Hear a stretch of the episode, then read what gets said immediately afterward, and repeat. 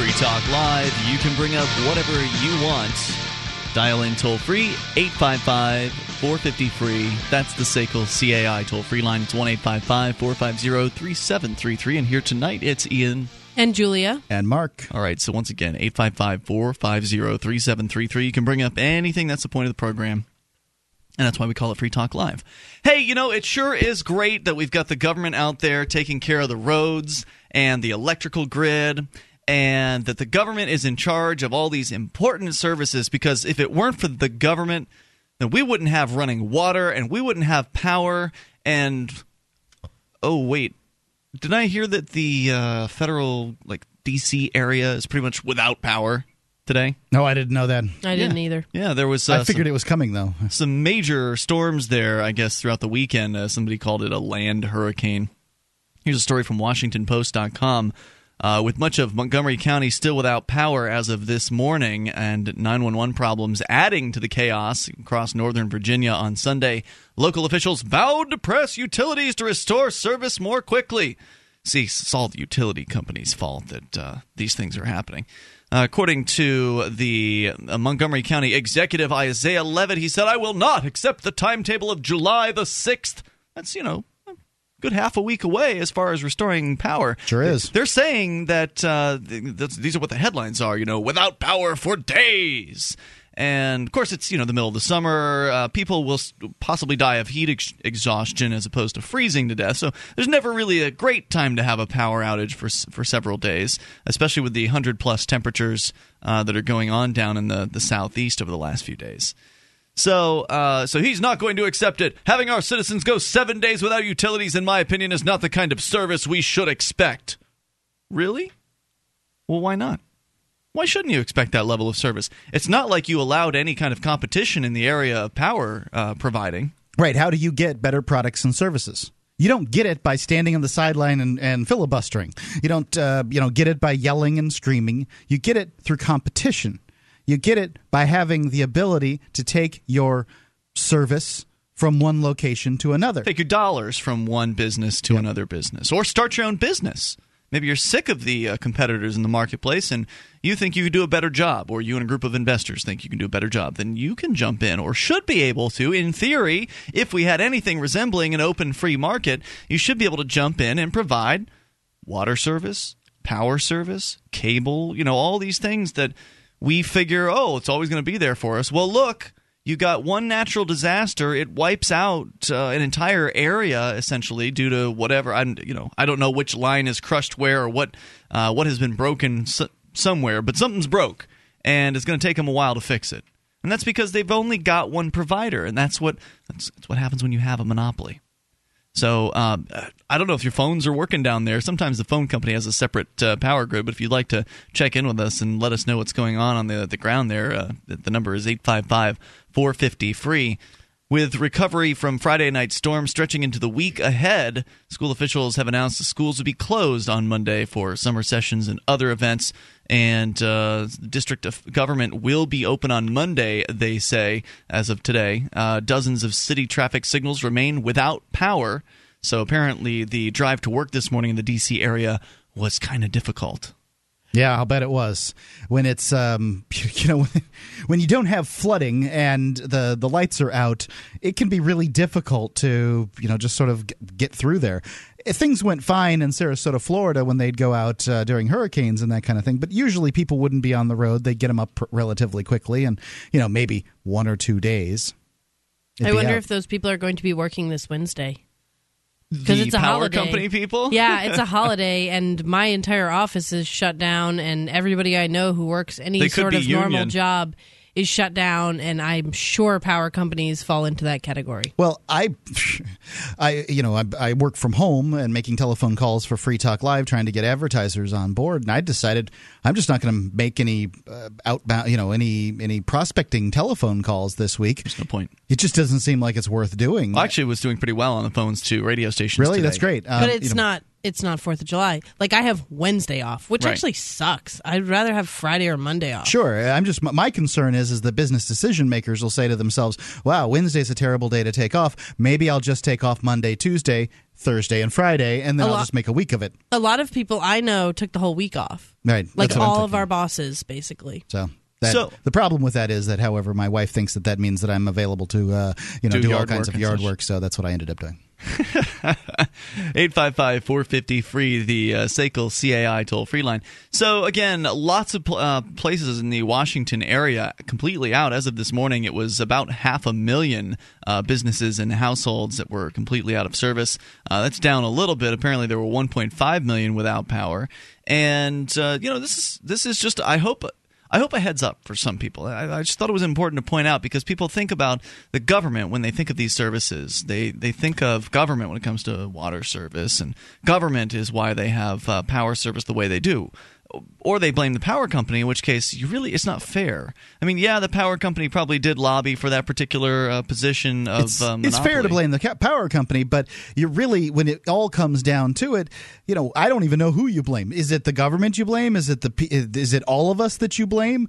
I I mean, do we do we have the power companies we deserve currently? The fact is, is if people understood, if people had some kind of grasp on economics, they would understand that you need competition in the marketplace in order to have better services and innovation. So therefore, the fact that people spend no time lobbying their governments, whether it's state or municipal or county or whatever government you would have to lobby in this case, the fact that they spend no time doing this, well, you know, what do you expect to get? I think that uh, government roads, like this is a sort of a silly libertarian joke or whatever, because that's one of the first things people think of when you talk about getting rid of government and replacing it with the market alternatives. They always say, well, what about the roads? I think that the roads are the first thing that need to go. I hate government roads. Right now in New Hampshire, it's construction season, and I can't drive for 10 minutes anywhere in this city without getting stopped somewhere because they have to repair the same spots every single year. Well, don't you think that the private companies would have to repair their roads too? Well, I think that there could potentially be innovation in the way that roads are made, and roads have been being made. And I know nothing about road production, but they've been being done the same way for Right. a long time. And to just say that there's no improvements that could ever be made, I don't believe it. And, you know, I understand that maybe those kind of roads could cost more money, but they spend a fortune re repairing the roads every year. Right. So, Companies are certainly more than uh, willing, usually, to invest in good capital assets where it's going to last them a long time. Because if if it's about moving traffic and you know the traffic seeing advertising, perhaps the company's making money by selling advertising on the road, or maybe they're just getting tolls or whatever. If it's about moving traffic, you don't want to hold it up. And so, why wouldn't you want to have a twenty year road? Why wouldn't you want to have something? There that's is gonna a guy in town, um, somewhere up in the hills here in kind of a rich neighborhood, who has a heated driveway. Oh, it's And- not un- that uncommon. Right. It's so my point is I don't know how cheap this would be to do like an entire road like that, but I mean it would have to pay for itself eventually because these roads Eventually, I, I really, I've got a question. Uh, these the- roads though every year with the amortization of that. potholes and stuff i mean it's the same places it just gets worse and worse and worse and i'm not saying i like i said i don't know anything about roads so i'm not saying that that is the solution but to just say you know every we have no solution it's just the same thing every year it's the retarded Problem, the problem with government roads really comes down to eminent domain. This uh, this is a constitutional issue. Uh, governments have been granted this this uh, this power to take property from people if it is for the public use and it's deemed to be important enough. And mostly, I would think that you could start a competing road service. You'd have to spend a lot of money to do it. There'd be a lot of startup costs, but government is able to go to, to take people's property to do it if they want. And they don't have to get the venture capital that it takes. Uh, there are private roads, certainly in places like California, where you can point to and say that these things have been quite successful. I don't think there are enough of them to really drive innovation, though. 855 450 free. That's the SACL CAI toll free line. You can talk about government's disaster response. You know, we didn't even talk about the, the fact that Colorado has been on fire for several days. I don't think we've discussed that at all on Free Talk Live, unless you guys covered it on Sunday night. Nope. Uh, so there's that too. 855 450 free, shutting down neighborhoods, keeping people out of their homes. Uh, you can take control here and bring up whatever's on your mind. You can share your experiences with disaster response in moments. 855 450. If you want to move to the free state and you're looking for some real estate, well, I know a guy who's really great. It's the Porcupine Realtor. Do you want a home with 20 acres, a lakeside cabin? Any takers for renters, buyers, and sellers too? Mark Warden is the guy for you. PorcupineRealtor.com.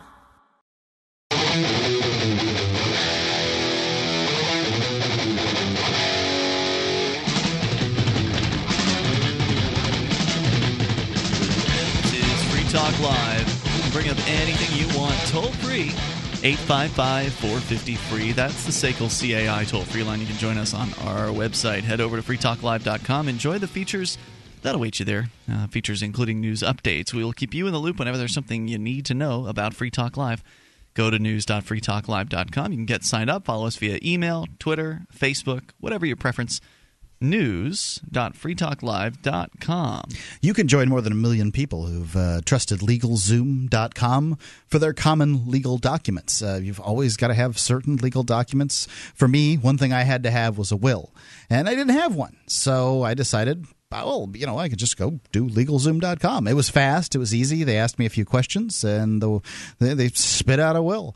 Um, you can do it for living trusts registering a trademark, incorporate, incorporating your business, whatever you need to do. Um, it's LegalZoom.com. When you do uh, go over there and buy at LegalZoom.com, use coupon code FTL. Save $10. It's LegalZoom.com, coupon code FTL. Now, apparently, we were talking earlier about the weather situation that has resulted in over half, a, about half a million people as of now. It was uh, 1.5 million people earlier this week. Like I think the storms hit on Friday earlier this weekend. Uh, that uh, we're just talking about the Northern Virginia, Washington D.C. area, but according to the AP, it's actually millions across the Mid Atlantic region that have been uh, basically sweltering. It's been pretty hot, like over 100 degrees in a lot of places. Uh, even though we're up here in uh, New Hampshire and used to be from Florida, the temperatures in Florida are actually lower than they are in the Mid Atlantic region. You think that's the government's fault too? No. Okay. Why ahead. would I think that's the government's fault? I'm just This wondering. At this point, we're talking conspiracy about show. it, you're talking about the uh, the the fires in Colorado, the uh, the power being out in Virginia. I think power can go out in any of these situations, and it, you know anywhere. this is not a conspiracy show, so I don't know. You know, we're not going to put forth that idea. I'm sure there are some radio programs out there saying that the government's behind all this, uh, but yeah, natural disasters happen, and it's made worse. the The matters of natural disaster are made worse by government being involved in trying to make things better. And I understand that now and then they probably do help somebody, but if you go back, you look at uh, the FEMA response during Hurricane Katrina, because that was very well documented. You look at all the things that they did to actually stop people from responding to help their neighbors, to actually stop trucks full of ice and water from uh, Walmart and other grocers to come into the area, stopping them from coming in and Sure. turning them around and saying, Turning around uh, doctors who came to help people That's right. to, to, to, help sick people. because they hadn't jumped through whatever bureaucratic Right. hu- hurdles and hoops that the government had had put up. So, and and remember the one with the guy uh, who was trying to like get a bus to go and pick people up from their flooded out neighborhoods. Nope, you can't come out here, buddy. You you can't be coming out. Well, he did it anyway. And they they were stopping people. So no, please don't expect the government's going to save you. That the government's going to take care of you in any of these instances. If anything, their actions or lack thereof are going to put you in greater danger. But the point being here, there are 3 million people apparently. This story uh, filed, well, it's a little bit old. It was filed yesterday, but it's still at the top of Drudge uh, right now. But to just give you a, a larger picture, it's not just the, uh, the Washington, D.C. area. According to this, uh, at least 13 people have been killed as a result of uh, probably the temperatures, but there's been some uh, some high winds down trees that have resulted in 3 million people uh, without power during the heat wave. Jeez. Yeah. So, You know, and- I mean, and they're talking about days. individually these are tragedies for whatever family this happens for. It's you know three million.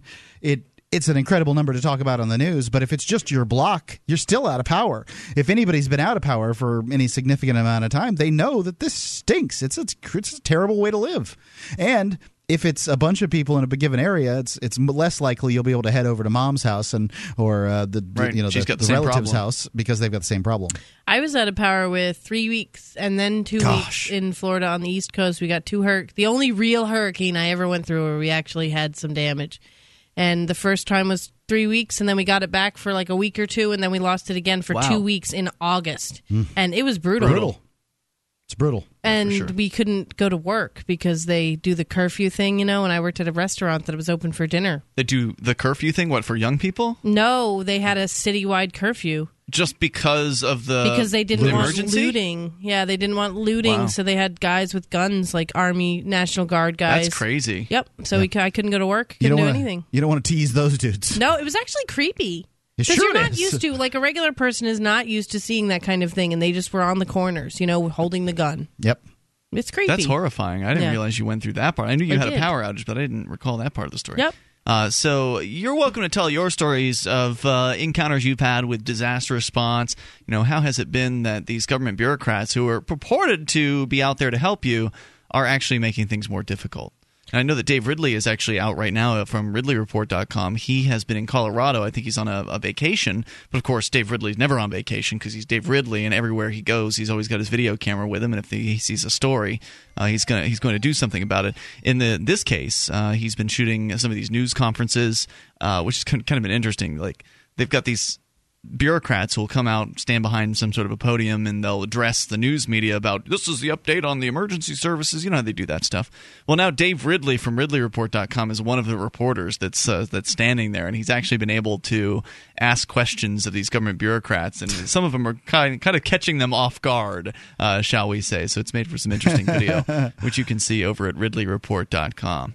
But the allegations have been that you know these bureaucrats are keeping people out of their neighborhoods. In fact, there's one because like maybe you want to go and get some stuff out of your house. Yeah. Uh, they're trying to keep people out. The claim is well, it's because of looters, or because of you know neighborhoods in danger, one or the other. Well, they've actually got men and women in camouflage. Were they wearing the? were they- Yes. okay, so men and women in camouflage that are like literally blocking off streets and just standing guard there. So it's kind of what you were describing. But interestingly, he asks this bureaucrat, you know, who they're with, what's their organization. It's the Department of Corrections which hmm. I didn't expect to happen. I figured, you know, National Guard or something like that. No, it's the guys who normally are running the jail, the Department of Corrections, corrections officers standing there in fatigues, blocking people from going into their neighborhoods. Weird. Yeah, that is weird. I figure it's just they need the staffing. I mean, that's probably Yeah, that's what it that's is. my guess. But it's it's creepy. You know, Yeah. even if it's just even more creepy like that because it's not the National Guard. It's not who you well, expect maybe it to be. mine wasn't the National Guard either. That's just who I assumed it was. Yeah. I mean, it was just exactly like you described guys with guns and fatigues. But Where, where do they get the fatigues for the uh, That for the corrections officers? that's I mean, what makes it creepy. Yeah, I guess it does. weird. Yeah, where, where where are they getting these fatigues from? I mean, they 'Cause for- prob- corrections officers don't generally work in fatigues. Well, right. It's so it's one of two things. Either they've got a whole bunch of fatigues for these occasions in a, some city locker somewhere, and they've just kind of passed them out, or corrections actually has a set of fatigues for themselves. well, what's creepy Or it's a federal it is thing. why do they need to wear the fatigues? I mean, the the only reason is to scare It's people. authoritarian. right? Well, yeah. Well, f- fatigues uh, are a great way to transmit the underlying message, which is "Do what we say, or we'll shoot you." Told And I really wonder what would happen if you said to one of these people that was on one of these side streets, uh, you know, What are hey, you gonna do?" I'm going to walk. Okay, so you own the road. I'm going to walk across my neighbor's grass here, and I'm going to my house. They uh, they around. told Dave Ridley because Dave asked about that, and they told Dave Ridley, this Department of, uh, Department of Corrections people, told him that they would call the police. They didn't have the authority to uh, the authority. They didn't have uh, the ability to arrest him, but they would call the police, and then the police would decide. It was one of those kind of threats. We don't know what'll happen when the police show up. It's Free Talk Live.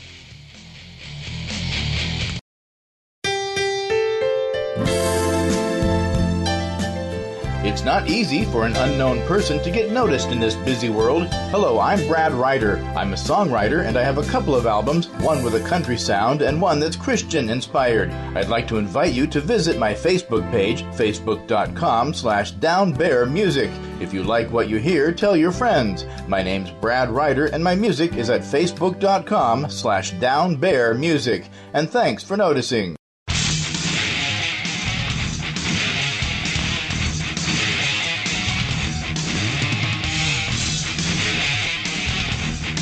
This is Free Talk Live, and you can bring up anything you want toll free at 855 450 free. That's the SACL CAI toll free line. You can join us on our website. Head over to freetalklive.com. Enjoy all the features we give to you there. Once again, freetalklive.com. Listening options are available to you. You can get tuned in via broadband, midband, or narrowband streams available around the clock. The latest episode of Free Talk Live is on our streams over at Listen freetalklive.com. You can also get a list of our over 100 great radio stations that air the show throughout the week at various different times. Our satellite listening choices, including XM satellite radio, we have two channels up there where you'll hear the show every single night of the week. In addition, there's our free to air KU band channel where you can hear us, the webcam, and listen lines. Listen lines allow you to call from any phone that can dial long distance. Plenty of ways to get Free Talk Live to your ears. Go to uh, listen.freetalklive.com to learn more. Phone lines are brought to you by SACL CAI, the principal over there at uh, SACL CAI. Jason Osborne would like to remind you to share an episode of Free Talk Live once a week. Your favorite one, you know, just put it on your Facebook or Twitter feed, whatever makes you happy. It's a great way to, you know, other folks will see it and spread these ideas. It's uh, and SACL CAI is a company that handles accounts receivable. You can see their banner at freetalklive.com. It's the top one on the right hand side of the page. You know, I wonder what it would look like that it being the marketplace if we actually had a open market or a free market or even a freer market in uh, power providing because right now there are millions of people in America apparently. A lot of people worry that there would be more uh, power lines running along the road. Um, I think that this is something different. The you know generating of power is something different than the delivery of power. Oftentimes, I mean, you know, there's one pole. Who owns that pole? Is it the power company that owns it? Is In it the telephone cases. company that owns it? Because Yeah. there's the, there's the cable company that owns it. There are lots of different uh, you know people on that uh, different companies on that pole. That's true. There's sometimes more than one cable company, sometimes more than one telephone company. You know, take a look up there. There's not just one wire running along that thing. Well, yeah. I mean, once you've got one wire, what's another five? Right, really, they're all I mean- cutting through the same area of view, right? Like, so when I'm at uh, Rogers Campground, I would prefer that there not be any kind of wires running from uh, pole to pole. They're, they're obscuring my view of the uh, beautiful mountains. But I also like having power, so I'm I'm willing to make the compromise. But also, maybe those uh, wires could be run underground.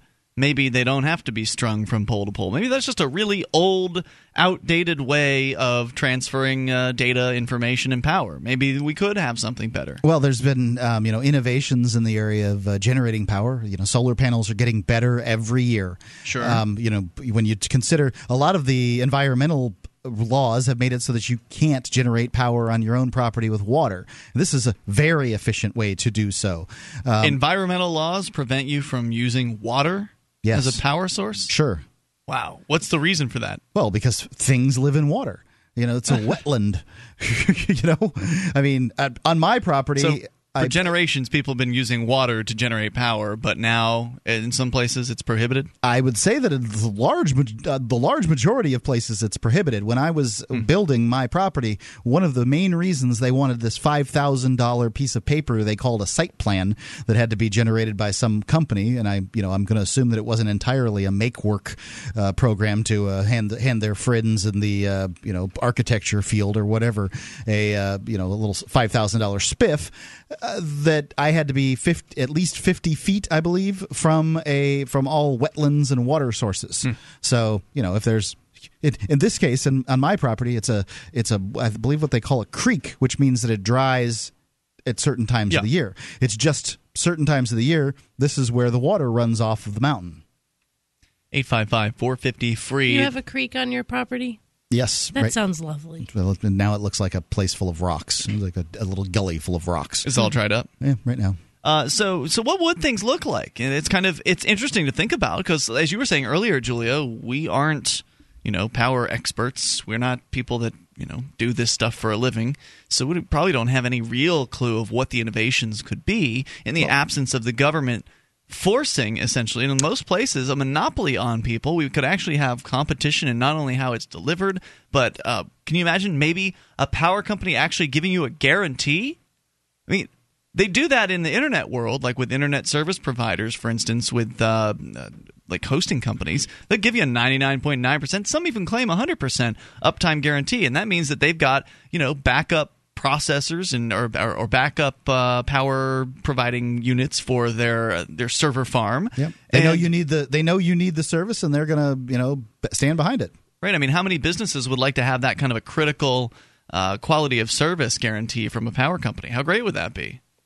Well, I, I don't remember where it was. I want to say Hawaii for some reason, but there was a story a while ago about um, some sort of park or something that had been closed for a really long time because the state said that they didn't have the money to fix it or the time or whatever. And eventually, some of the citizens got really tired of waiting and they went in and fixed it themselves in like three days. And I wish I could remember the numbers, but it was a f- small fraction of the cost. Was of- that a one about the bridge or a park? Because I remember a story like that about a bridge that uh, folks wanted built, and they just went ahead and did it. Well, I think this is a different story. I was at a, I was I swear it was a park, but I could be wrong. Hmm. But either way, um, I just I can't believe that all of these services couldn't be done cheaper that they're Yeah. and they couldn't be done faster. For example, um, like with the power company taking forever to get I the mean, power, the power back up. If the power company knows they've got competition in the area, then they're going to be double quick with uh, getting things repaired because they're going to want their customers to stay with their service. Whereas right now in DC, these guys are being told, "Yeah, yeah, we'll get to you when we get to you. Maybe next week. Enjoy the heat." It's just it's bad. At least and it it's could be so really much better. Cold. It's true, but people die of heat stroke as well and heat exhaustion. I, I don't know that there's okay when it comes Like to old people. when it comes to power generation i'm trying to imagine what it would be like and i'm not coming up with anything now what, what would competition be like an open market? an open market and power delivery. Well, how about if the telephone line goes down and there's three different power providers using the telephone line, it doesn't matter because the telephone pole went down. Do you get it? Well, right. So there would be maybe So, different ways to deliver. the only the- different ways. Okay, you giant have a giant ass battery bank, and somebody could What come about out. underground? I mean, what about underground cables? You what can. about regional or neighborhood uh, power Well- generating facilities? You can, but there's probably uh, okay. Regional uh, and and you know regional power generation is interesting. I don't think it's gotten there yet, and the problem is is that we don't have a free market, so we don't have these opportunities for Well, people to saying. try things. So, but what I'm, I'm I'm trying to give you a picture here. Okay, I mean I've spent a little time with this one, and I know something about telephone delivery. And yeah, you could have different companies using the same telephone lines to deliver you telephone service. The same lines. You don't need those things. But really, what you need is more organic power generation. It can't come any longer from some big place out far, far away. Right. This gr- Well, I think the that's what grid we'd see, is what fails. right? I think that you need you need to generate it on your if you want you know if you want to have control of your power you need to have generate it on a low on a uh, you know right on- on your own property. And Ideally, that would be the regional best ones would be very interesting. I don't know where you know like the infrastructure doesn't uh, doesn't really feed into this. Currently, people are used to paying you know 100 200 bucks for power per month and if you offer them the opportunity to save a little money down the road, you know, it, it doesn't offset it in, inside of a year or two. They're, they're not as likely to jump on board. Well, we don't know what the innovations are, would be that people would. We know that with. there's innovations in solar um, in solar hot water heating, and that, that this is the single largest use of electricity in your home, and that Is you can save a lot of money by switching over to so, solar hot water. hot And water is the, I'm the telling largest as opposed I'm to tell- AC. Yes, yes. Well, it depends on where you are, but yeah, hot water, and you don't see people just beating a beating a path to the solar company's doors to handle solar hot water, do you? What do you, what do you mean? People don't it? care. They're going to take what's delivered to them. Right. That's I it. get, I get what you're saying, but I mean, if if somebody can come and offer them better service, then they're going to look at it, right? I mean, if you come to my business and say, "Hey, we've got this uh, power setup that uh, could give you 100% uptime," then I'm going to want to go with that option if it's wi- within a reasonable price range. If it comes, the, if it comes provider. into your purview, that much is. It, it's, well, right. These guys would have to make a sale, right? I mean, if they're going to be a new player in a marketplace, they're going to have to sell clients. They're going to have to flip existing people over. It's a, it's definitely a challenge. What's stopping them? the government is preventing them from competing. I don't know that's, that that's isn't true. what we've been talking no, about? it's. I don't know that it's Go try to start your own power company and see if you can get through I the franchise am board. busy with my own. 855 450 free. It's, they're called franchise boards, and their job is to basically keep businesses out of a given marketplace. 855 450 free. It's Free Talk Live. Get 18,000 radio stations from around the world Pandora, Aupeo, Live 365, and MP3 tunes. With C. Crane's CC Wi Fi Internet Radio. It's great in any room of the house. You can listen to your favorite station stream from back home, whether it's another state or another country. Play Free Talk Live's live streams, LRN.FM, or your favorite stations. If you're not familiar with the C. Crane Company, their products are the best. Get the CC Wi Fi Internet Radio at ccrane.com. CCRANE.com.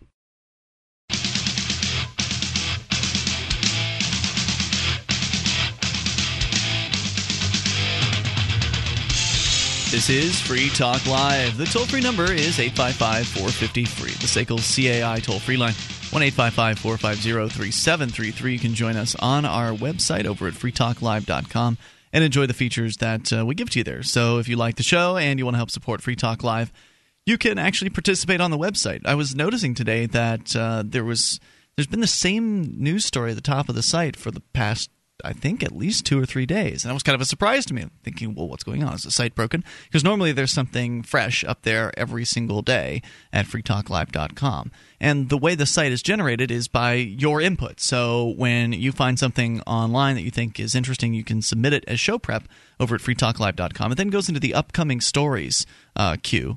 And then at that point, the new submitted story has to to garner a few votes, a few positive votes, in order to be promoted to the front page of the website. And I guess maybe somebody just hasn't been voting, or a few people just haven't been voting. We I didn't really know much about that upcoming stories queue. Um, before that, I've always gone to the front page, and I figure whatever's near the top of the the list is what the Maybe be- we need to do a better job of explaining it on the air as to how to actually use the site. Uh, because if people don't vote on upcoming stories, then nothing ever comes to the, the front page. The fact is, if you go to the upcoming stories queue, that's right there at the top of the page. Yep. You're the elite Free Talk Live. It's listener. true. You're really in the one percent uh, in that particular case. So you do have to have a uh, an account on the site in order to vote. But once you're logged pretty in, easy. you can uh, you can vote on things, and then your votes really count. I mean, really count towards getting things on the front of the website. So uh, go to freetalklive.com, log in, and click the upcoming stories link. It's right up toward the top of the page. Uh, not the very top, but uh, toward the top of all the, the stories, the list of uh, items there. So, once again, freetalklive.com, good way to get interactive with other Free Talk Live listeners and help uh, promote different interesting things amongst our listening community. Uh, as we go to your phone calls, your thoughts, let's go to Justin in Pennsylvania. Justin, you're on Free Talk Live. Hey guys, can you hear me okay? Hey, Justin, go ahead with your thoughts. Hey, I have an idea about the power situation and a question I'm a little confused about with, with regards to competition and marketplaces and, thing, and stuff like that, making it better.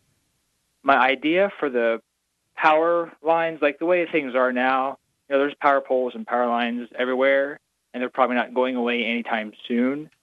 But I saw an experiment uh, a kid did. He was like, oh, he's not really a kid. I guess he's 13 and he noticed a pattern in the trees with the way with the way the way they grew, and he built a little tiny solar model of that, mimicking the pattern.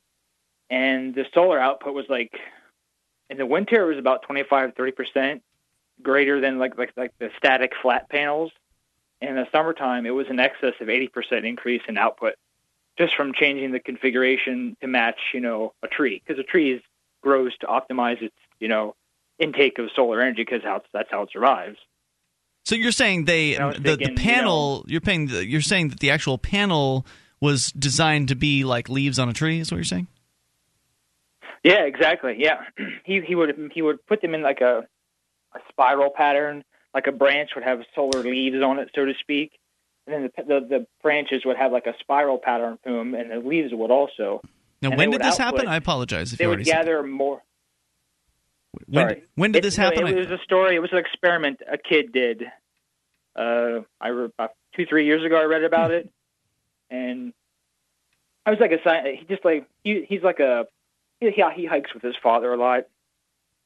It's interesting. So you're talking about what some of the potential developments could be in uh, a more Well, they're they're talking about. I mean, there's a company out there now that will apparently lease you solar panels that go on the top of your roof at the rate that you pay in electrical bills. Um, so you know, I mean, I, I can't remember what the name of the company is off the top of my Yeah. head right now, and they they use old solar uh, technology that they have a bunch lying around with. They've got a different business model they're trying out, and they're expanding, trying to, to pick up the uh, most of the United States. And there's new solar panels coming out that are a lot more efficient. There's paint that generates electricity that you can get, you know, basically paint your house with this thing, and then it, uh, you know, generates electricity. So there's really a lot of innovations coming out in alternative energy, specifically solar.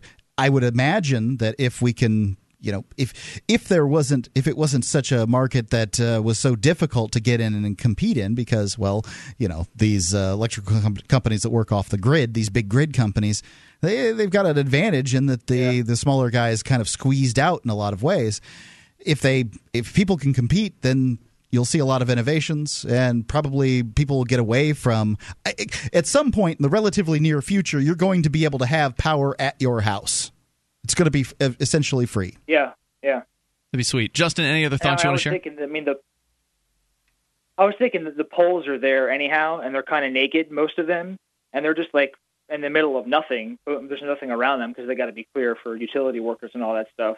And it's like perfect place to put, you know, make a solar tree out of it for like backup power in case something like you know something like this happens where the power companies just can't or won't come in in a timely fashion to get the power back on. I wonder how many people would stand against it simply because they don't like The ugly, uh, you know, power company. I mean, you know, Yeah, wind has had this ter- has had a terrible trouble with it. People don't want their views messed up. Same thing with the cell phone towers and such. Justin, thanks for the call and the thoughts. I appreciate it at 855 450 free. That's the SACL CAI toll free line. Uh, so, you know, Mark, you were talking before about how you were just wondering, well, couldn't I just start up my own power company if I had the capital and just begin competing in a marketplace? And my point was, generally in most places, no. Maybe in a very small town, you might be able to do that.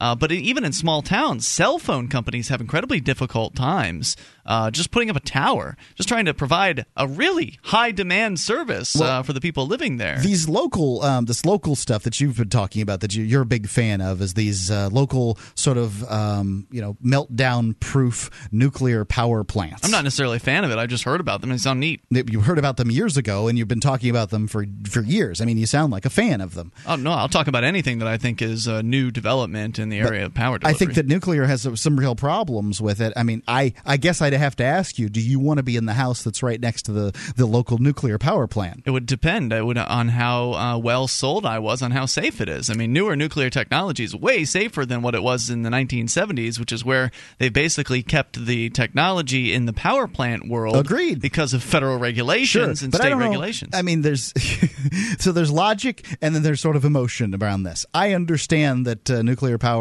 is uh, you know a be- uh, leaps and bounds better than it used You're to be. You're in the fallout zone right now, brother. but I don't I want got to a be heads next up to for it. you. Yeah, you're yeah, in the you are in the fallout zone. You are in the death zone right now I'm, of the look, nuclear I'm one power of the, plant I'm one of the people that they call if Vermont Yankee goes. Yeah. Um, you know, I'm not. I'm going to head that direction, not Yeah. away from it if there's Okay. a problem. So you know what?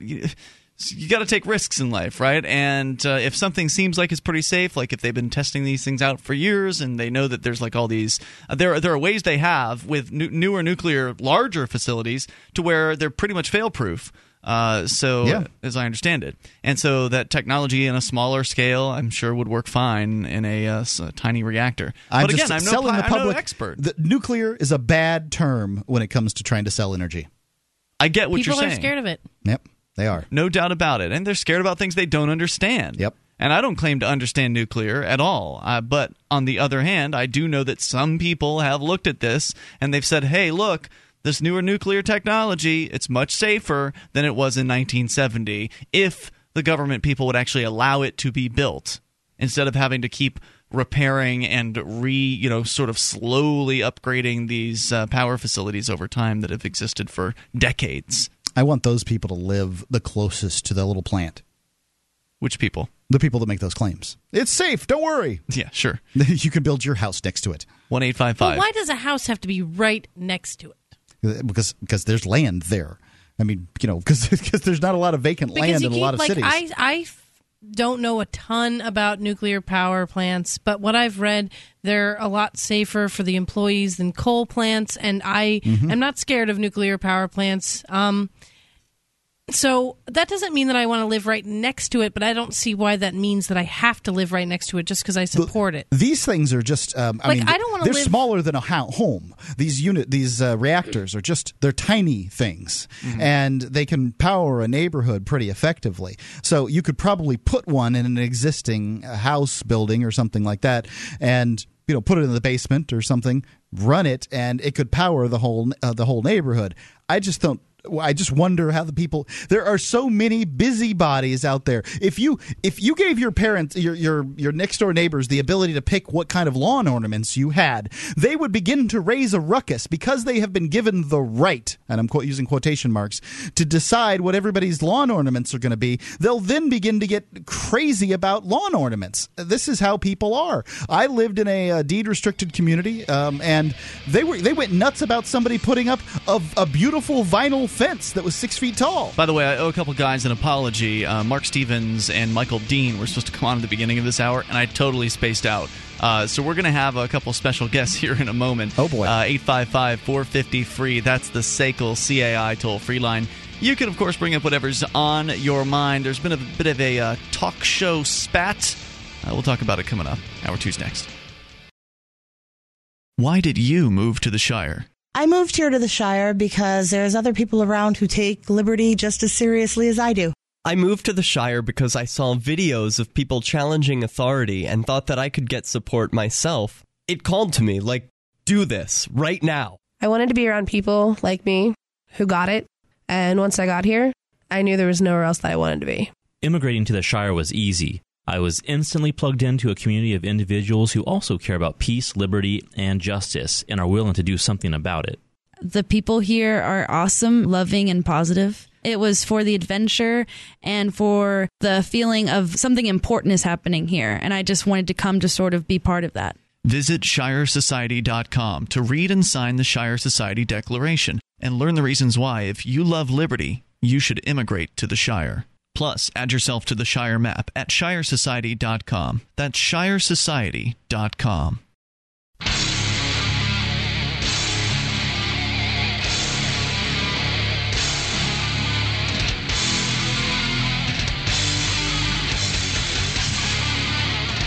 This is Free Talk Live.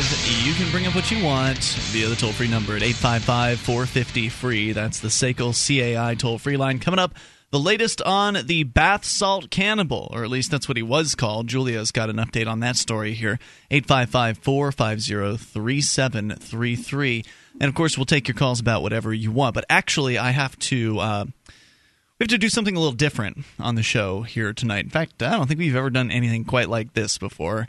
Uh, we're I don't think we're going to be mediating this, but there's been a, a bit of a, a spat, uh, for lack of a better term, A between kerfuffle. Uh, the, for, between a couple of talk show hosts who I both respect and uh, and I uh, you know have a lot of admiration for and appreciation for.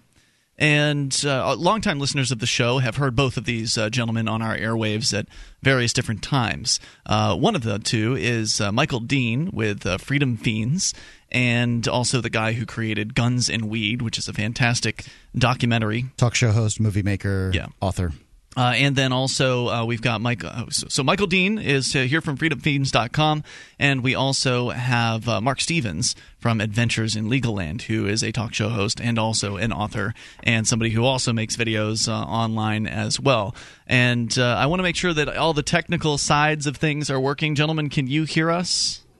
Hello, hello, Michael Dean. Yes, welcome. to- uh, thanks for having me on the show. I can hear everyone fine.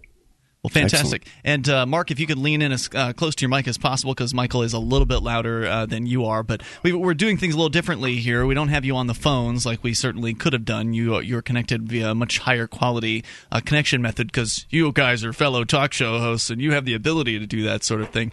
So uh, so welcome aboard. And I have to apologize because I was supposed to have you on at the beginning of the show and I totally spaced it. So I appreciate you guys being patient enough to uh, to sit here and uh, and like wait through the first hour. We've been we've been talking about all these disastrous things. And I know you both are supporters of uh, the voluntary society and the idea of humans interacting peacefully with one another uh, to achieve more freedom in our lifetime, which means we hopefully should have an open market and things like utility services. And uh, any comments on what we were talking about in the first hour since you had to sit there and listen to the entire thing?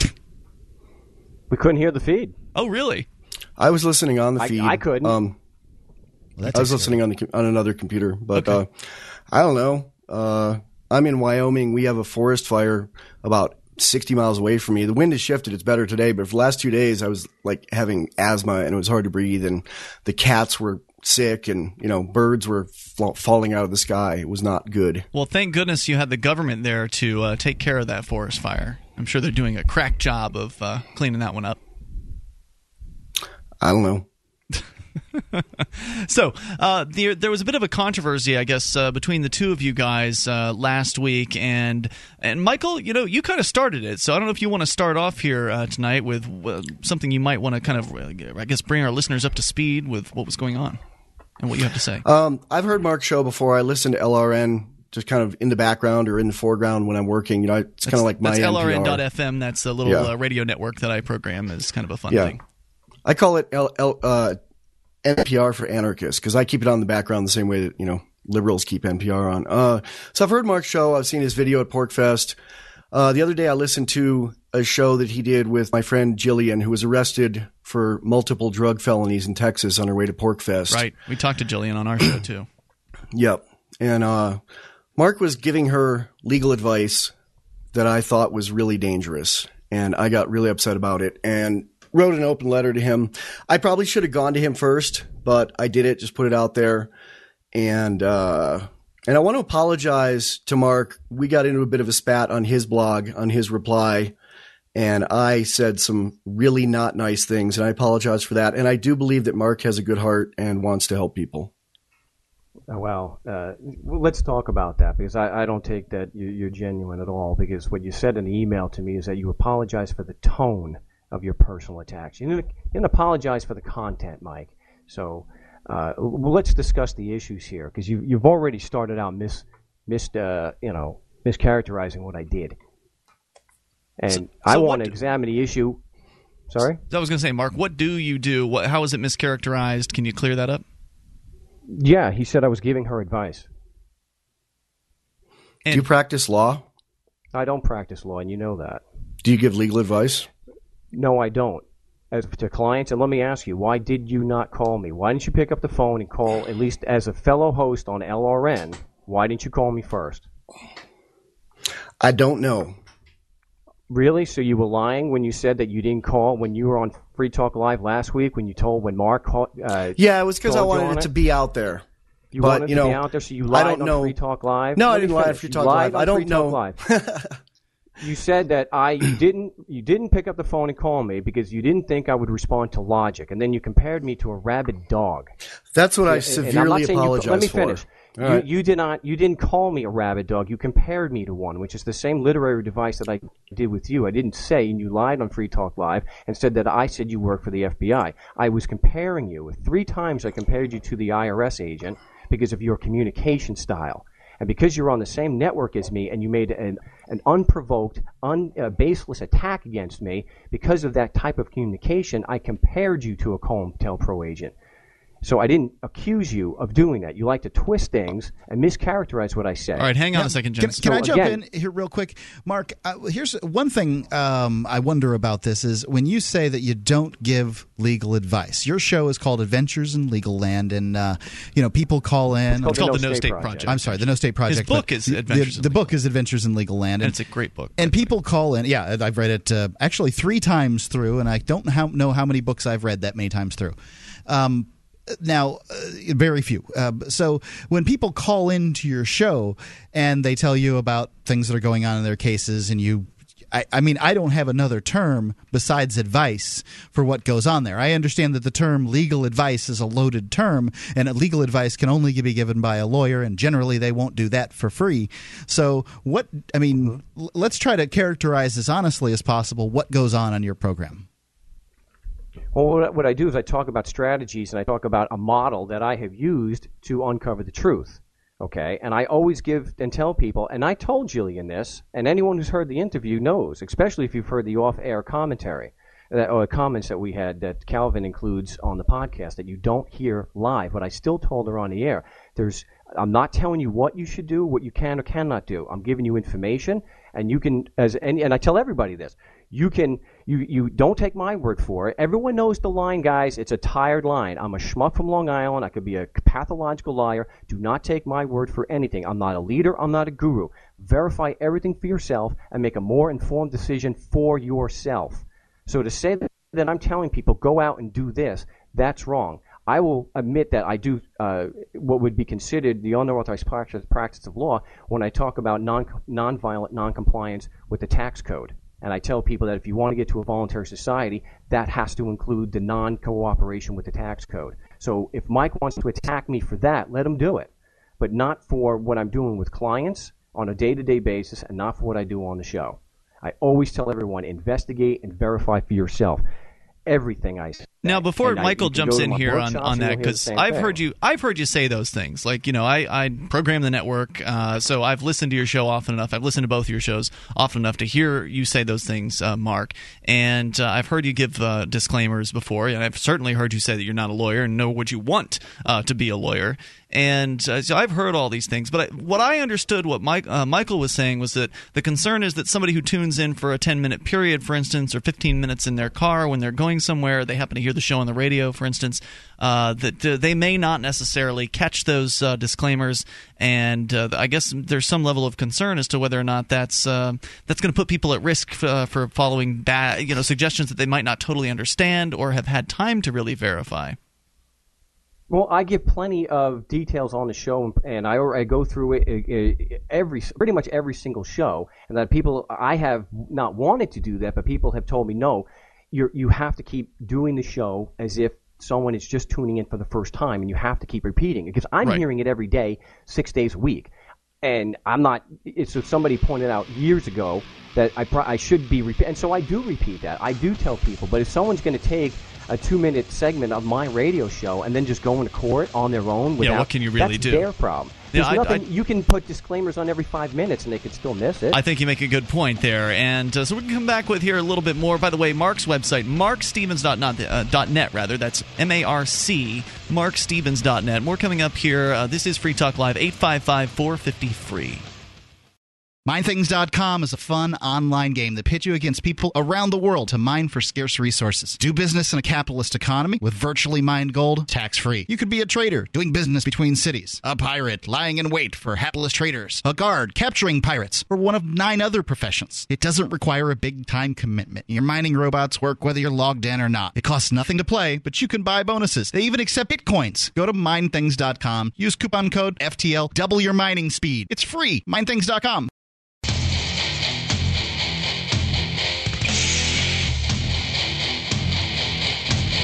This is Free Talk Live. You can take control of the airwaves here. Toll free at 855 450 free. That's the SACL CAI toll free line 1 855 450 3733. You can also dial in uh, with a question if you have one for our special guests. Uh, here this evening. It's also unusual that we'll have more than one guest on at a time on Free Talk Live. Uh, but because we've got them connected via a higher quality uh, internet based connection, it, it makes it a little bit easier to handle having uh, more voices, I think, on the air here. And so we've got Michael D, uh, Michael W. Dean from Freedom Feens, and that's freedomfeens.com, also the director of Guns and Weed, which is a spectacular documentary. Highly recommend you watch it, and I believe it is available for free online. Uh, in addition, uh, we also have Marc Stevens here, who is the author of Adventures in Legal Land, and I believe a book that is to yet uh, or yet to be released. Hopefully, we'll hear more about that in the future. And uh, marcstevens.net is his site, M A R C. That's marcstevens.net. Now, they're both hosts on a, uh little internet network that I put together called LRN.FM. And uh, they they host their own shows, and they completely were separate from one another. And uh, I don't think Mark had had known about uh, Michael because not everybody knows who everybody else is that's on a, a radio network necessarily. And uh, but Michael had heard some of uh, Mark's programs and I guess he was listening via whatever his uh, preferred appliance is. But there are a lot of different ways to tune into uh, internet streams out there. You've got a number of choices. Obviously, you can just pull up a player on your laptop or your home computer. But what if you want to have your favorite internet stream in the kitchen? You're going to bring a laptop into the kitchen, you know, bring out the cutting board, put the laptop down on the counter, could get splashed with something. It's probably not a good idea to do that. Uh, in my case, I'm using the CC Wi Fi Internet Radio. It's by C. Crane. Ccrane.com is their website. It's a great product where anywhere your Wi Fi signal goes, this thing can be, and it can receive 18,000 radio stations from all around the world. So, including LRN.FM or the Free Talk Live streams, Pandora, Aupeo, Live 365, MP3 tunes. You can get all of that with the CC Wi Fi Internet Radio, all in one little package that is very conveniently able to be placed anywhere like I said, where the Wi Fi goes in your home. So it's really great. Go to ccrane.com.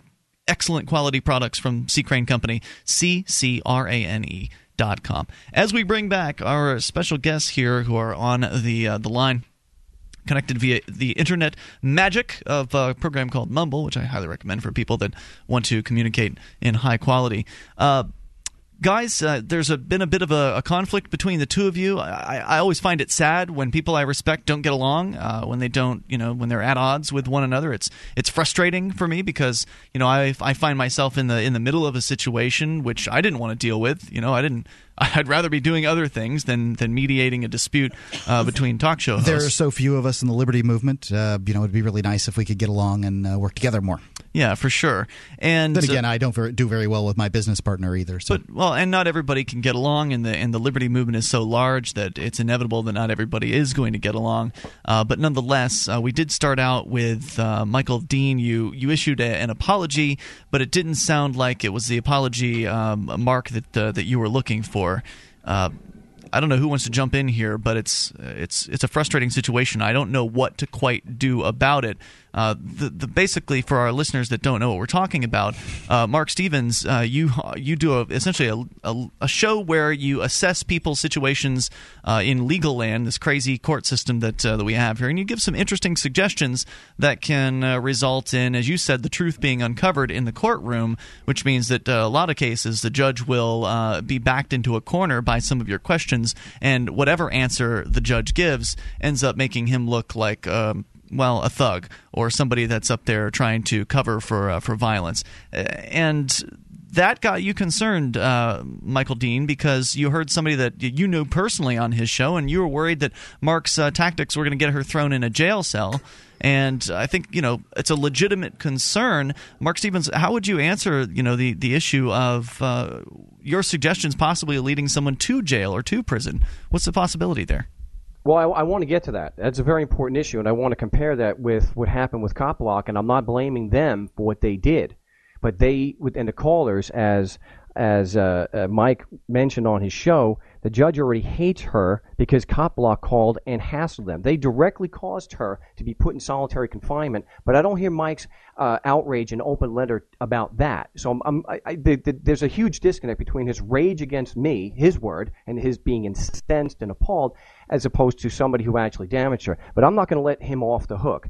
He came on your show last Thursday when Mark asked him, why didn't he call me? He said, because I didn't think he could respond to logic. And then he also requ- uh, stated on his blog, he compared me to a rabid dog. And he called me delusional. Now, I want to know why he's given one thing on Free Talk Live and saying uh, tonight, and then saying something different on his blog and on Free Talk Live last Thursday. And I'm not letting you off the hook on this, Mike. Explain why you're saying different things when it comes to why you didn't call me. Well, yeah, you said you're not letting me off the hook. You wrote me a letter late last night saying this isn't a debate. It's you know you almost said it's going to be a fight, and then before I did not, Mike. I did not. I said it's not a debate. It's to put the facts on the table. So well, the facts to... on the table. Okay, the facts on the table. I've apologized. I said some things after the original letter that I regret. I was really livid.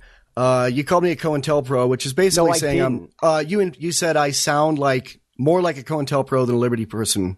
COINTELPRO I agent you, is your lack of evidence. I said your lack. Read it again. Your lack of evidence well, I have of evidence. I have evidence. No, Okay, that's you- you, you- are you're focusing on What- the lack of apology. What what Uh, evidence? I mean, I think the I'm lack not of focusing on apology. the lack of apology. I'm focusing on your inconsistency, which is this is just one of many. And I uh, let me just say, I was happy to do this on my show, and I waste the time here on Free Talk Live. You didn't want to come on my show, and you wouldn't do it on your show. Oh, I wouldn't. I don't want to come on. I wouldn't do Go it on somebody else's t- turf either. Well, Frankly, but Mark was willing to Yeah. go on Michael's show. okay. as I well. didn't. I, I, I was Well- only responding to what he had said the first part. And the My second show and Mark's show, uh, my show has about 2,000 listeners. I'm assuming Mark's is, you know, in that range. How many listeners does Free Talk Live have? Many more. It's it's hard Yeah, to say. that's why I'm, that's why I'm Well, here. I didn't want to put. I didn't want to have And- like Ian mentioned, put this in in you know uh, you know and do this on his show. But you did go on Free Talk Live and you did lie, and that's what I want to address. I want to know why you have different statements, conflicting statements as to why you didn't call me. I had several reasons why I didn't call you, and I've been really upset about the whole thing. I said some things I didn't mean. Uh, you know, if we can spend, you want to spend two hours going line by line through that. I think the real issue here I can tell is you, I I, don't want to spend that kind of time. Yeah. So I, you know, if you make an apology to somebody and they don't accept it, you've done what you can do. And coercing an apology out of somebody, haranguing an apology out of somebody, even if I give an apology that you like, it's not really an apology. It's like, you know, if the state says to somebody, I sentence you to apologize in public to this person, is that really an apology? There's no guns here, but you're trying to harangue me into an apology. But it didn't sound, Michael. It didn't sound like you were uh, apologizing for the original letter, which was I'm pretty not. scathing and pretty. I'm not, you know, and mean. that's the point I want to address. I mean, the letter I basically said, I think it is dangerous for him to offer advice in felony, multiple drug felony cases. Why he didn't really hear hear her facts either. He didn't do much of a pre-interview. He didn't know a lot about it. He didn't know what she was going for. She did not want to grandstand. She wanted to stay out of prison. Period.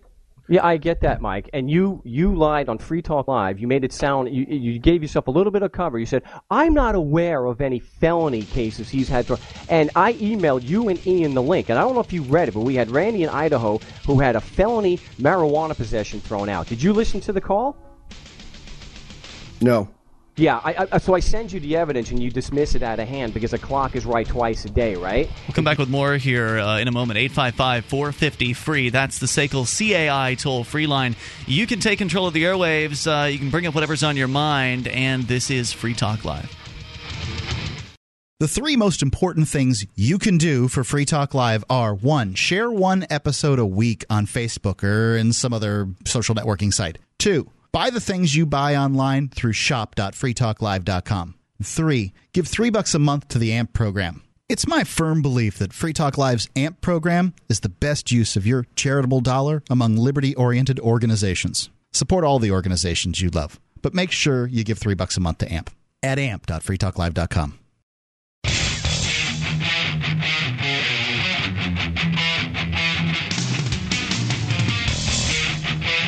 This is Free Talk Live. You can bring up anything you want at 855 450 free. That's the SACL CAI toll free line. You can join us on our website over at freetalklive.com. We give you the features on the site for free. Uh, so enjoy those. We've got the Shrine of Female Listeners, dozens of ladies who've taken the time to send in their validated photo or video showing they're listeners of the program. Shrine.freetalklive.com takes you there. That's shrine.freetalklive.com. The Free State Project, your best chance at achieving liberty in your lifetime is to get together with other people that actually understand the ideas of freedom. And as we found out here in New Hampshire as part of the Free State Project, when you get enough people together that love freedom, they don't all get along. And this can be something that turns folks off when they are aware of some of the, the drama that can uh, bubble up as a result of human beings having personalities that just don't necessarily gel with one another. And I, you know, I find it frustrating because I'm somebody that I like a lot of people and I want everybody to get along. And it's it's frustrating when people that I like uh, can't get along or, or don't or refuse to uh, to get along with one another. And uh, it's just it's just a fact of life. I, you know, to the people that say oh, well, you guys, I'm not going to the Free State Project because there's drama. Well, first of all, there's not really that much drama. There's just certain people that don't get along, and sometimes it blows up on Facebook, and uh, and that's just how things are when you put a group of people together that have come together for the sole purpose of working together to achieve liberty. Not everybody agrees with uh, one another on every single issue, on lifestyle choices, for instance, or religion, or whatever the you know the differences might be between those folks. But do- gosh darn it, they're still the best uh, folks and some of the nicest people and the best activists I've ever come across. The New Hampshire's success um, it speaks for itself. If, if somebody wants reasons not to come to New Hampshire, I can give them a dozen of them. They Yeah, it's cold. you, you know, there's, there's all kinds of reasons not to come to New Hampshire. Right. So, uh, yeah, it's just another excuse for somebody that doesn't want to put the effort into achieving liberty in your lifetime. Hey, look, if you want your little Ron Paul meetup group to grow past several hundred people that are interacting on a regular basis, guess what? Not all of them are going to be able to agree uh, either. You're probably going to have drama happen there. And uh, and now it's it's happened on my uh, little internet network, which I use uh, to encourage people to start their own radio stations by doing micro community pirate radio, whatever you want to call it. Uh, give them something to to put on there.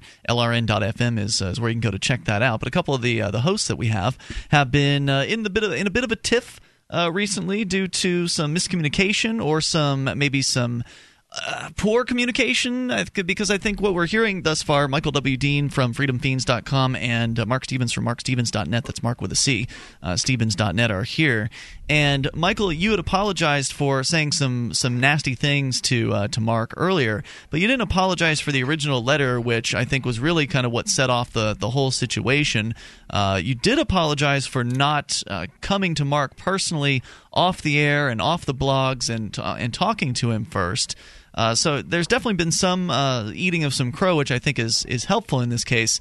But I don't know if uh, I don't know if anything's going to be solved by this uh, this conversation tonight. I no, really I don't. think this is going to end up like the Heller decision, where you know the NRA thought it was a victory because there's an individual right to bear arms, and the uh, the Brady campaign thought it was a victory because there were limitations on it. You know, they both took it their own way. I I'm on here in good faith, but I think that's how it's going to end up, regardless. With with Mark and I, and with people who like him and like me, and people who like me who thinks sometimes there's value to hiring an attorney. And um, Mark, do you think there's ever a a reason to hire a practicing bar, uh, you know, in the bar attorney? Yeah, no, if you made a call to me, Mike, you would have known that. I work with an attorney and I work with a CPA, but you didn't bother to exercise any good faith whatsoever and give me a call. So don't talk to me about good faith. If you want to exercise good faith, just answer the question and don't get into platitudes. Answer the question. Why didn't you call me? I don't know, man. Uh, I did, you know, one one thing Come I said on, you was like the drama. That's the answer, All right, Michael A W. Dean? reason, no, a reason is I wanted the open letter out there, so when people search Mark's name, they'll have this other opinion. I have a question for Mark. Oh, Mark, do you- really? Really? Mark, So do you you make wanted it- promises? do you make promises Really? about no, Mike, uh, performance? Mike, let's get back to this. Let's get back to this. Why did now you admitted Mark's that the steering me away. Complex- I will say, you- Mark is steering me away from being able to address anything about his, my original thing of his legal advice and whether it's good or not and why I think Well, it's bad. okay, I to didn't be give fair- advice. We've already addressed to, that. to But- be but- fair, we did address that, but also, Mark, you did ask him a question, so I think it's fair, Michael, for you to ask uh, Mark a question at this point. My turn? yeah, go ahead and ask a question. Okay. Uh, Mark, do you make promises of performance? Do you ever tell someone if you do this in court, this will happen? Yes, but I do not give a guarantee of success or that they'll win at all. I always tell people it's damage control, so you may be able to get a witness impeached, but that doesn't mean it's, there's going to be any success. And Okay, I have a short I have a short knows that. clip. I have a short clip of you making a promise to somebody. I'd like to play it. So I I think what you're looking for is a change of venue. Yeah. And so a motion to change the venue, it will get it removed from there. You, you're suggesting to Jillian to uh, get a change of venue, to apply for a change of venue, and you That's said because it the will judge get it hates her. moved from. It's 'cause the judge and you- hates her. But you said it will get it removed from there. You didn't say it might help. There's no way to guarantee that. You guaranteed that. Well, I, did not guarantee that. No, not, that's not a guarantee. Well, first of all, hold on, Michael. I mean, I- as a talk show host, you know that when uh, you know your break's coming up, the music's playing, you don't always necessarily get every single word in uh, that you might otherwise get in had you had the chance Well- to co- construct something or a sentence in advance. Well, but Mark's whole and- Mark's whole thing with me But, Mark's but, whole to, thing but to with be fair, when you put a change of venue in, you should get the change of venue, but that doesn't always happen, right? And Like- Mark argues with judges and with me over the meaning, the exact meaning of words. So I'm arguing with him over the exact meaning of those words That's, there. you're, you're, you're, you're taking out of context again. I don't say what's the exact meaning of the word. When I talk about with like with uh, John Webb, I said what is what do you factually mean by the word state, or what is the state factually? So there's a difference, and if you don't understand that, Mike, I can't help you. So Do you think Jillian should have- do you think no, Jillian should have- ask the question Okay. now, Mike? All right. Now, why wasn't why didn't you express this outrage to the people who actually caused Jillian damage by having her put in solitary confinement? Where's the public Um, outrage? I did. Uh, yesterday on Freedom Feens. Yeah, on Freedom Feens yesterday, I said that I thought Copblock should uh, only Oh. do that for people that are members of Copblock and understand it's going to happen. So why didn't you do a uh, a uh, get on Free Talk Live and say how incensed you were and how outraged you were and and start uh, impugning their integrity and their motives? I think that what you did was more dangerous. I think she's powerless over that. You know, she has no control over someone calling in. But you contacted her. I know someone put you in touch with her, but you contacted her and said, I can help you with your court stuff. And you got her on the show. You told her to represent herself, stand up and ask the judge, who are you working for? And when the judge says, you know, the state or whatever, say, do you think I can get a fair trial? I talked to No, several not what attorneys. What did you say? I was giving her examples of what could be done and what has been done. I didn't say you have to do this or you should do this, and I told her that she could make up her own mind. And when I said in the in my uh, response to you about the appeal to authority, you always leave the last half off. You called an attorney, but you didn't present any facts, and neither did the attorney present any facts. That is an appeal to an authority when you just get an opinion, but you don't present it based on facts.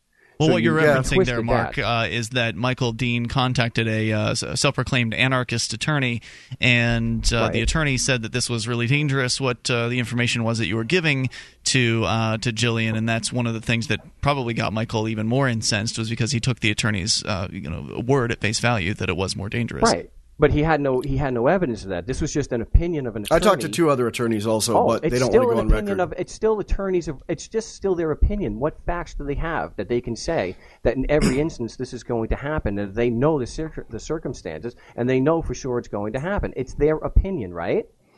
You know They- what I'd like to see happen here? I'd Multiple like to, drug felonies. I'd like uh, I'd like to see Marc Stevens uh, watch Guns and Weed and uh, Michael W. Dean read Adventures in Legal Land. I think that would make. Uh, I tried to order it. It's out of uh, it's out of print on Amazon.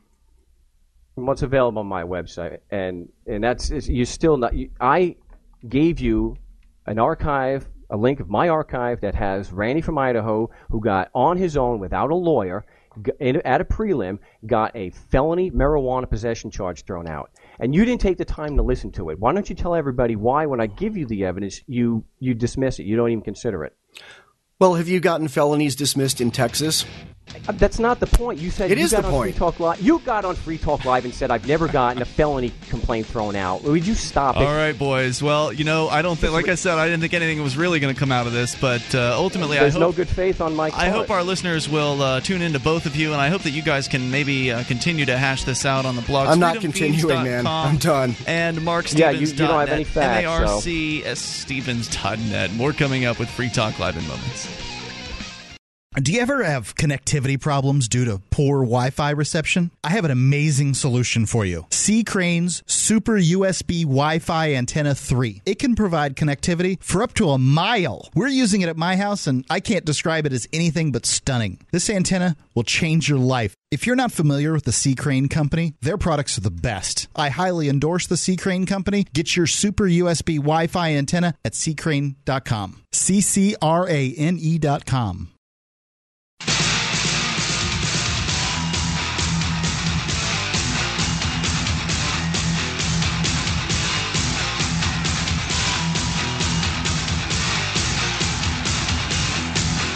This is Free Talk Live. You can bring up anything you want. Toll free number is 855 450 free. It's the Seiko CAI toll free line 1 855 450 3733. You can join us on our website. Head to freetalklive.com, enjoy the features. And if you like the show and want to help support Free Talk Live, and LRN.FM. You can go to amp.freetalklive.com to become a Free Talk Live amplifier because uh, the LRN.FM is a great way to get other liberty oriented talk shows out there into other people's ears. Because you know what? Free Talk Live isn't right for everybody.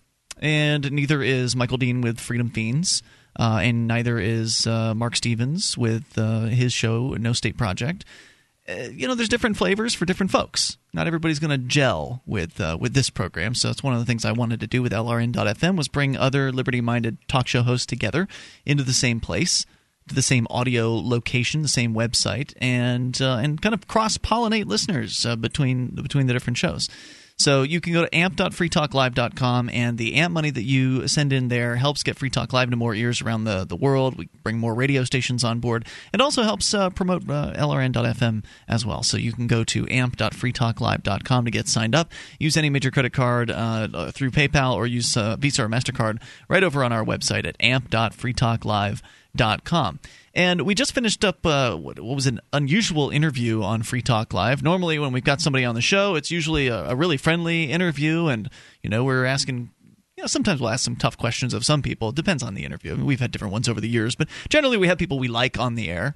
Uh, but it's rare that the people we like don't like each other, and that's what we just spent the last uh, portion of this hour uh, doing, is having a couple of talk show hosts on from LRN.FM that uh, have had a disagreement and I didn't really think that there was going to be a group hug uh, on the air as a result of uh, you know having these guys on because one, all of the participants, the two guys in this in the question, don't live together. You know, they, they don't live in the same area. They're not going to actually encounter and uh, you know, either one of the you know either person on any sort of human basis. So there's that disconnect of we're not in the actual same room trying to uh, mediate a situation. There's number two, they're talk show hosts, which means that uh, you know you got to have a bit of an ego, I think, to some extent, to uh, to get in behind a, a microphone. How big's your ego?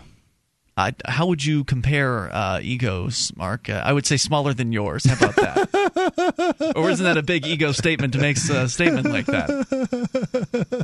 I'd say you're probably right. so, uh, so you got the ego factor, and uh, you know, of course who wants to be wrong? I mean, then there's the nat- the natural human tendency of not wanting to be wrong. Articulate people uh, able to defend their positions, uh, you know, attempting not to be wrong about some issue or another. Uh, you know, I think that there's valid critique on, on both, both, sides. sides. Um, you know, I, I I don't like the open letter concept. Um, I, I, wish that uh, Michael W. Dean had gone to Marc Stevens first. I can understand where he's coming from when he says that he'd like people to hear another side when they Google uh, Marc Stevens on the internet. Though mm-hmm. I think that that's you know that that's fair.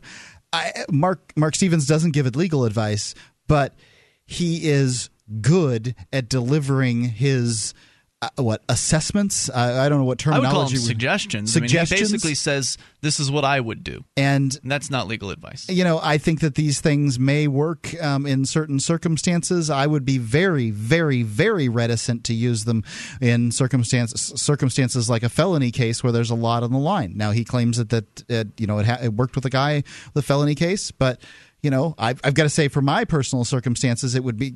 I, have watched you attempt to use these. I've attempted to use them, and you know, the judges shut you down all over the place. But I, what I said about Marc Stevens, and I told him this on the phone personally the other day, was that it's never worked for me. That doesn't mean it doesn't work for other people, but what it has worked for is what he intends it to work for, and that is to show the ridiculousness of this system. Agreed. And the uh, the the contradictory factors of one thing they they say one thing about a fair trial, but then on the other hand, you can get them to admit that they all work for the same. Right. You had during side. your case, during your case, using this method, and by the way, you did not appeal it, and I think this was a you know would be a good of that you know Marc Stevens handed you an appellate opportunity on. A, That's on one of the things power. Marc Stevens does recommend is is that you appeal. But the the judge said in your case that he represented the state. Now, the guy that represents the state is sitting to your left in this circumstance, or right, maybe. The prosecutor. The prosecutor. And so if the prosecutor represents the state, and the judge represents the state how in the world i mean if if the batter is on the side of the boston red sox and the umpire is on the side of the boston red sox but you work for the expos how are you going to get a fair call on your pitch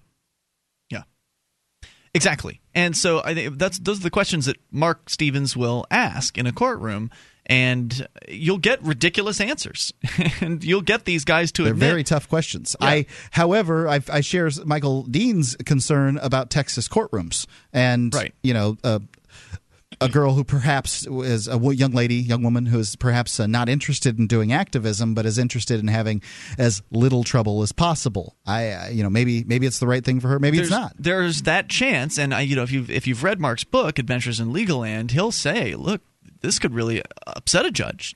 These questions could going to upset a result in uh, could result in you still being convicted. But at the very least, you're showing the audience, if there is one in the courtroom, you're showing them how this whole court system is a huge sham, and the idea that it's uh, fair in some way is absolutely ludicrous and he he's got it's a brilliant system. It's a it's a great activist system. And Mark, I know, I know that Michael was suggesting that maybe this should just be something that is said before each segment of his show, like you know, follow Mark's suggestions if you want to be an activist in court, you know, because there is still Well, that risk.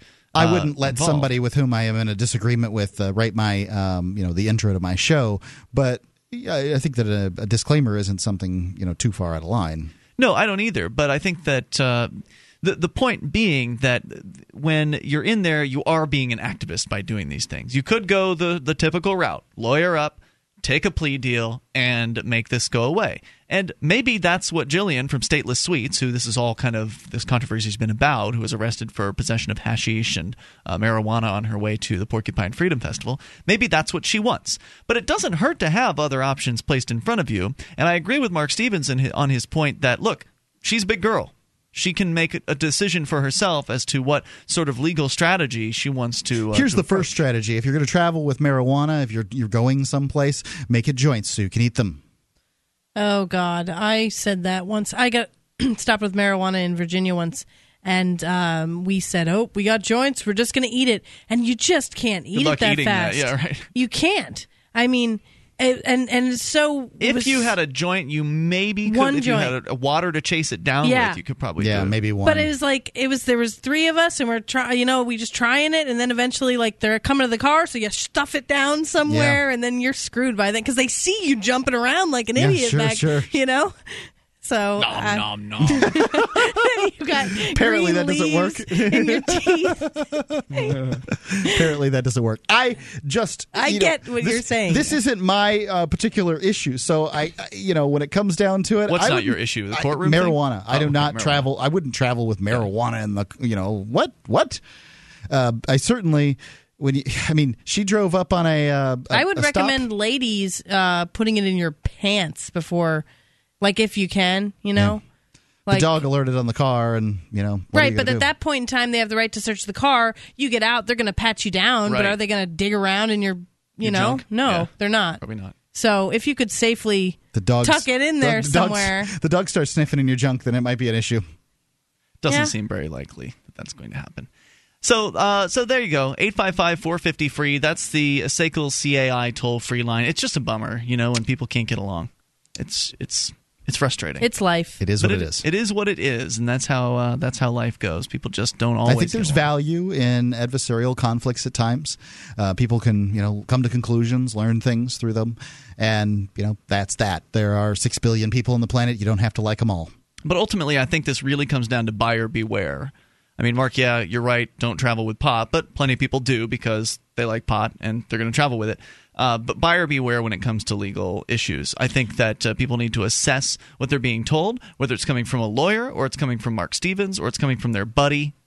They need to look at that and uh, and look at different options. Get different opinions from attorneys because opinions differ between attorneys wildly in some Right, cases. there was the Oh, sure. Stacey Litz case, which was the li- supposed libertarian girl who uh, ratted out some people when she got caught with marijuana. And according to her, which I find this really hard to believe, her lawyer told her that the only way out was to rat people out. yeah, that's nonsense. So I that's when it's time for to get a second, that second. lo- an attorney would say that. I mean, you're the attorney's there to represent the client, and therefore, if he feels he can get the he or she can get the best case through, uh, you know, the client turning state's evidence, then that's what the lawyer's going to recommend. Toll free, Uh, but this. Uh, I would get another lawyer. yeah, this is not a liberty-minded attorney. You would think that somebody who is liberty-minded in the first place, as Stacey Litz was in this case she's talking about, she's like a big-time would think liberty that activist. I would think that their parents would buy the attorney, and you'd go with whichever one your parents bought. that she would know that that was really bad advice and that that was going to result in her being a pariah. More coming up. 855 450 This program is brought to you by FreeKeene.com. FreeKeene.com features audio, video, and blogs chronicling the transition to a voluntary society. FreeKeene.com also has comments and discussion forums so you can be heard. FreeKeene.com.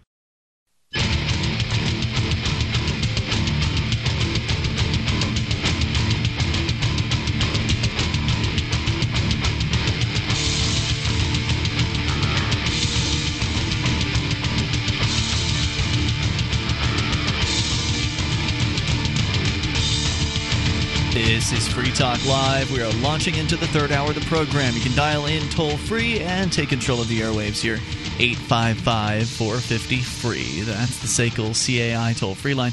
1 450 3733. Here with you this evening is Ian. And Julia. And Mark. And we invite you on over to our website at freetalklive.com where you can actually control the content of the site. You go to freetalklive.com and once you're logged in, you can submit show prep to the site, and then the show prep can be voted on. And the way you vote on that upcoming show prep is by clicking on upcoming stories on the front page of the site. And it'll present you with all of the recently submitted news pieces and videos and whatever else it is that people put up there. It could be fun stuff, whatever you think our listeners would enjoy. And then all you have to do is read the headline, read the you know summary, and then hit yay or nay on it, whether you like it or not, whether you think it's a good story and uh, or not. And the most voted up will make it to the front page and the top of the site, meaning more people will see it. So go to freetalklive.com. You can get interactive there. As we go to the phones, and still to come here tonight, uh, the latest on the cannibal who was accused of uh, being on bath salts. Well, we'll find out more about what was going on with that case. Julia's got an update on it. But first, Max is on the line listening in Seabrook, New Hampshire. Max, you're on Free Talk Live. Hey, how you guys doing? Hey, just great. What's on your mind tonight, Max?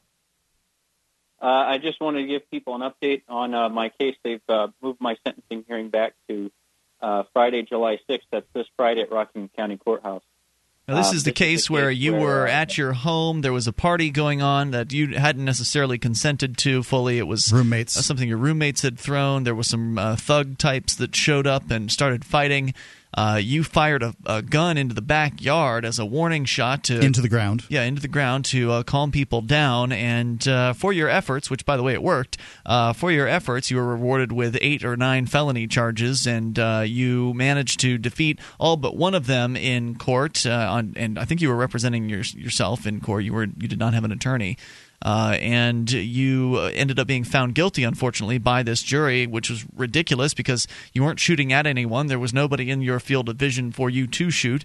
Uh, and basically, they got you with some kind of crazy discharge of a firearm, right? And it was a felony?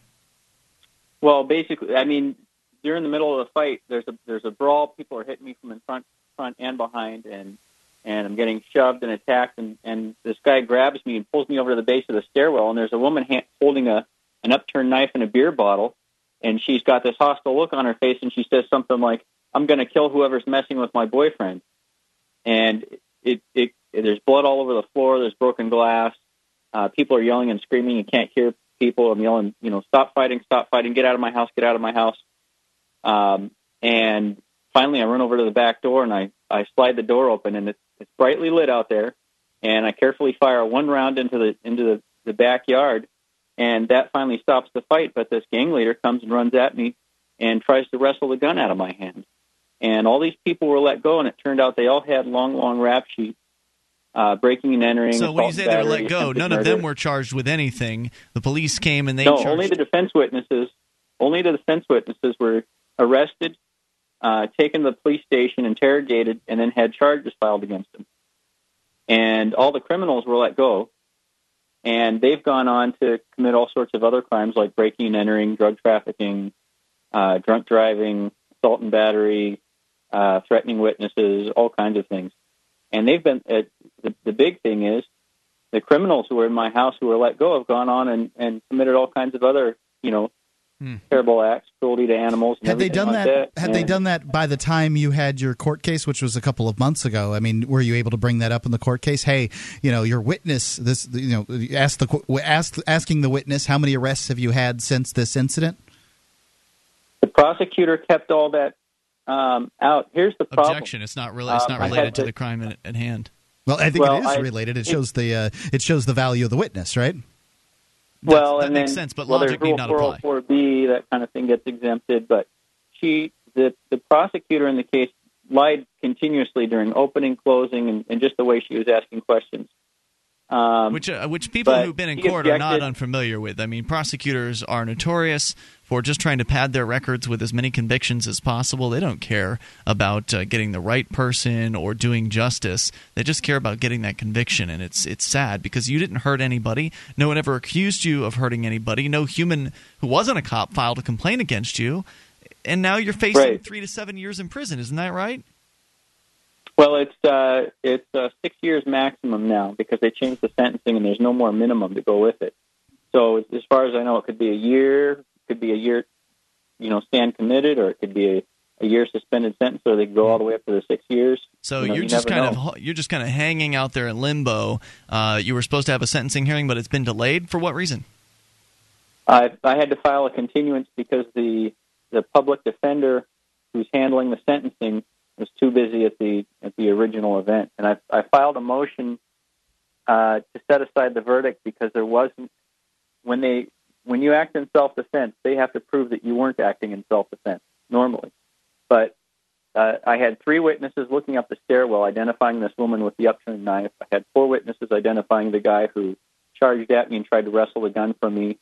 Um, they kept out the evidence of the woman later chasing after my housemate with a hatchet, uh, screaming that she was going to kill him for calling the police. Irrelevant. They kept all this evidence out. Kept all the criminal records out. Yeah. It's crazy. Well, I hope uh, I wish you the best. I'm going to be in court on Friday myself, uh, so I, I can't be there to uh, to support you, Max. But I hope some folks will come out because you're in the Seacoast region in New Hampshire, and we've got liberty activists all over the place. Do you expect to have a group of folks come out and, and Right. Well, I, I, I sure hope to. It's uh, for folks. It's Rockingham County Courthouse in Brentwood, and it's at Friday at 10 a.m. in courtroom number Good one. Good luck. I So have to you wanna- say, uh, Max, most of our listeners obviously can't make it, so we don't we don't generally like to promote individual uh, you know Well, court. did court ask where it hearings. was. but uh, but yeah, I mean it's it's going to be out on the seacoast. But if you live in if you live in New Hampshire, um, you can call your state rep. You can write letters to the editor. You can call the governor's. What could a state rep and, do? And ask for a pardon. could a state And rep do I, something I know like a lot that? of listeners live in New Hampshire. You said What's call the that? state rep. Can state reps in New Hampshire uh, work pardons? Can they do that? Um, they can't get a pardon. Only the governor can do a pardon. But in the Ward Bird case, Governor Lynch wouldn't give Ward Bird a pardon. Ward Bird is a think in the guy who uh, who brandished a firearm uh, as somebody was you know crossing on his property that he didn't uh, didn't like. and she wouldn't leave and there's a controversy as to whether or not he waved the gun at her or not but it, it was trespassing all he did was pull the gun out and that was it But what happened with Ward Bird? You And- said that he couldn't get a pardon. My my understanding is he couldn't get a pardon from governor lynch but it went to the my understanding is it went to the state house and they vacated the sentence but he still got a felony on his record that's what i heard so but I, it, I'll be appealing it obviously to the Supreme Court. The, the reason is they provided absolutely no evidence contradicting. I hope that uh, I hope they'll let you stay out on appeal. I hope you don't end up getting any prison uh, out of this, maybe a suspended sentence uh, or something like that, because it's absolutely outrageous. I mean, do you think the judge is, you know, what's your impression of the judge in this case? Is he or she just a nut job, crazy pro state person, or do you feel like they could be reasoned with and perhaps, you know, won't go uh, put you t- uh, put you up against a wall here? He's he's pretty reasonable. The judge is Judge Delker. Um, he's a pretty intelligent guy, but um, he worked for the Attorney General's office under um, under uh, Kelly Ayotte, and Kelly Ayotte was uh, the one who went after Ethan Vassar. Ethan Vassar was the one who um, shot his brother because he had gone out, his brother had gone out to the tool shed to grab a weapon or something like that. I'm not, So I'm not familiar with that case, but a Well- lot of these judges Oh. have, have been, you know, shuffled around. They've been all over the place. Uh, prosecutors, attorney general's office, as you uh, as you mentioned. So it'll be a.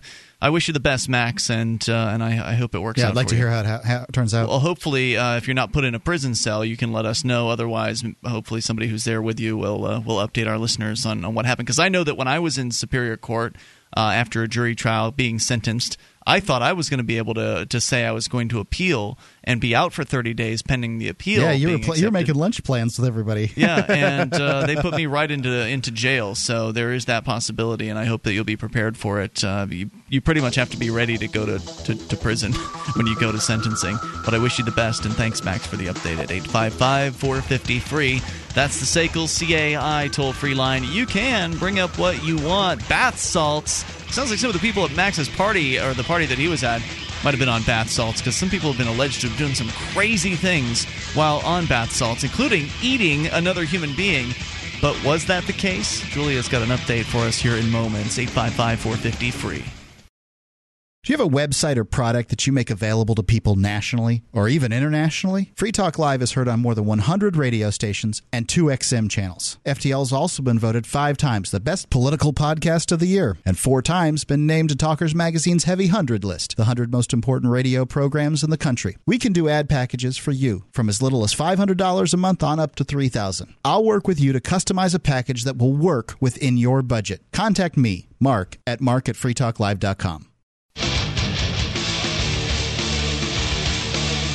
Take control of the airwaves toll free at 855 450 free, the SACL CAI toll free line. Join us on our website. Head over to freetalklive.com. Enjoy the features waiting for you there. Uh, once again, freetalklive.com. We have the archives that go all the way back to late 2006. You can click and download as many episodes as you would like.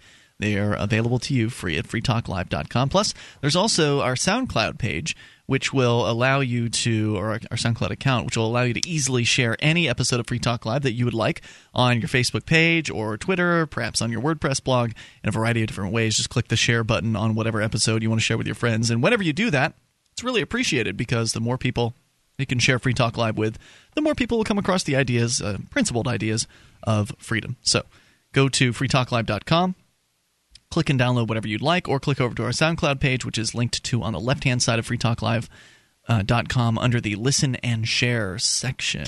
I'm looking at my uh, Bitcoin widget here, and it's showing Bitcoins being at uh, six dollars and seventy three cents right now in value. And I want you to consider that when I'm telling you this information. Online poker, uh, the market currently is four point eight billion dollars, and online gambling is thirty billion dollars a year. So Hmm, wow. basically, online gambling is thirty billion dollars a year. That's huge. The market That's cap- international. yeah. Um, now, bitcoins make it. The United States government makes it essentially illegal for companies to, uh, you know, for for banks to facilitate online gambling. Correct. I don't think that online gambling is actually illegal. Just the banking. I don't maybe- think so, but if you are an online gambling person and you know, you can clarify. Feel free at 855 450 free. And lots of com- countries make it very difficult to, you know, get winnings and gambling, gambling winnings and things like that. Bitcoin, no one can be involved in your transactions at all. M- most countries don't consider it even to be a currency. It's an online currency, Mm-hmm. but you can use bitcoins, which is this digital cash that was created by, um, you know, Some these uh, brilliant programmers. Yes, these, are these these crypto libertarians on the internet, and the so the market cap for Bitcoin, um, if it if it was just every gambling dollar on the internet, you can use it for doing all kinds of things. I've never gambled with it. I have bought all kinds of things with bitcoins. It's a currency. You can buy things with mm-hmm. it. But if you were if it was just used for online gambling, for which it is well suited, the market cap for it would be $4,300 per Bitcoin. I just said it was $6.73. You'd Meaning, if bitcoins replaced all of the uh, U.S. and all other dollars, go- all, all, governmental all, currencies, currency, uh, all money spent on you know the the thirty billion dollars a year that the industry um, you know that, that's spent on the industry per year. each Bitcoin would be worth Who worth figures that out? Forty three hundred dollars. Who figures those numbers out? Well, I've got I've got an in here. Somebody's uh, you know the math isn't that difficult. Well, the There- point there's being, a though- fixed number of bitcoins in circulation. True, and but the bitcoins, right? Okay, yes, there are. Fic- I see where you're coming what from. twenty one million total. But the good news about bitcoins is they are divisible, like way, way down, Way number down, zero. yes. So even though there's a fixed number, in theory, you know, one bitcoin could end up being that people aren't spending one bitcoin because they are worth, you know, a a dollars. because a one bitcoin buys a car. At some point, not today, Right. Uh, but at some point that could be the case. In which case you'd be spending 0.002 bitcoins Sure. or whatever. And uh, it's an amazing technology that is making for transactions uh, to be very easily done online without any overseers, without any gatekeepers, without any governments or banks in between. And that means nobody's taking fees from you either. So when you're doing business, you're able to actually pass costs on to the consumer without having to increase them for credit card fees and things like that. That's So- true. Um, and if you want to get your bitcoins, you can get them through bitinstant.com. You just go there. Uh, they'll give you a little code. You can go deposit cash at up up to seven. What was it? Seven hundred thousand locations in the United States, the Soviet Union, or excuse me, Russia. I keep on saying Soviet Union. Brazil. There's WalMarts, 7-Elevens, major banks. Yeah, I have used BitInstant, and it is easy. Fantastic! I'm glad to hear that. Yep. Uh, you know, I love. Also, uh, you don't need a bank account to get cash right? back out either. Nope, it's nice. All right, so bitinstant.com. WeUseCoins.org. We'll give you more information about the Bitcoin if you're a newbie uh, to it and you need to learn about it. Be- trust me, you need to learn about this because it's become more and more. Oh, you're going to learn about it. Yeah. You could learn about it today, or you can learn about it in a couple of years, but you're going to learn about bitcoins because they are changing the world. Yeah, do you want to get in on the front end or later on? 855 450 free. That's 1 855 450 3733. William is in Dallas. You're on Free Talk Live with Ian, Julia, and Mark. Hey guys, I hope all's going well. Hey, guys, gal. Go ahead, William. What's on your mind? I, I, I would think y'all were segueing out of my topic, but I didn't mention get, get, gambling. um, it's a perfect uh, segue. Uh, as you know, the government makes it illegal to gamble online and in multiple other locations other than Vegas or wherever it's approved. Well, is right? that is that that was one of the questions we were asking? Uh, we didn't think it was actually illegal to gamble online. Just difficult. That it was just made difficult because they've made the credit card companies they've made it a crime for them for banks and credit card and other financial providers to interact to interface with uh, processors for the or, or with the the gambling companies. Yeah, but I recall you guys telling a story here not too long ago about the U.S. government going into foreign countries and arresting people for running uh, gambling sites online. Yeah, That's a good point. There I don't was that. it, there but were I- stories like that, but. Yeah, I don't know if that means yeah, it's okay. illegal to gamble online. Maybe that maybe it, they Maybe it's it illegal. I wouldn't doubt it for you know that they you You're know pass that through. I, It wouldn't surprise me either. I just don't recall hearing about that. Yeah, yeah, maybe you're right. Maybe they weren't arresting the people in, who are actually doing the gambling. They just seized all the assets. You guys remember this? Yeah. They seized all the assets of the uh, the people who were fac- facilitating the gambling. they do what they want. But the government, you know, loves gambling apparently because they want to make it illegal for you not to gamble with Obamacare. Do- Don't you agree? Yeah. Because basically, I want a lot of people to understand that health insurance, like any other insurance, is gambling. I mean, How's that? It's Uh, playing the, uh, I guess, playing the odds to some extent. You're right? hoping the company stays in business. You mean to? no, to no, you're you're putting in a certain amount of money towards, uh, you know, in in the hopes of being able to sort of cash out more money in in the future. I hope to never have to use that uh, that health insurance. I mean, you know, if it made more sense for me to put $150 a month away in a savings account and keep that money into the future, then I would. But I could get cancer Hmm. that would cost me a lot more than that amount of money that I put away. Is that right? yes, and that, that's and that's why it's kind of a gamble because, like, if you're a 20 year old guy or, or or woman, you know, you could, uh, you know, buy health insurance. I don't know. I'm just going to guess 150 dollars a month, maybe right now. You know, That outside sounds of about your right. company. It may, maybe more than that, but you know, uh, Males are don't know how cheaper than females, I can tell you that. Yeah, so so basically, like if you did that for say 20 years until you're about 40, and a lot of average, you know, people don't have a whole lot of r- real problems until you know when they get a little older. And some people, my my dad hasn't had, he's 56 and he hasn't had any serious problem really. But if- so you can, if you do 20 years at 150 a month, just use easy numbers. Let's use 100 a month. Uh, what is that? 1,200 a year times 20 is what 24,000 plus whatever interest you might be able to gain from it, maybe. 30. But let's just say, yeah, yeah, but we'll just say 24, I guess. Okay. You know, i- i- in in 20 years, if you got maybe six thousand dollars worth of doctor bills, at the end of 20 years, you've lost. But like you said, uh, Mark, if if you end up with cancer or something, assuming your uh, medical insurance will cover it, you'll win. Um, Yep. And then, and then, of course, you get a bit. I don't look at it as a I don't look at it as a win when you get cancer. I mean, I, that's I No, guess it's just not the kind know, of same you kind of gambling I'm used to. Well, it's it's gambling. Uh, you know, you're you're gambling against the odds at that point. Somebody's going to take that pool of money. William, thanks for the call. I appreciate hearing from you. By I the think way, it's interesting. Here's a, a website. The FBI's own site claims it is illegal to online gamble in the U.S. Okay. Uh, give you more details on that here in a moment. Uh, presuming they're telling the truth. 855 450 free. 1 855 450 3733. You can take control of the airwaves and bring up what you want. This is Free Talk Live.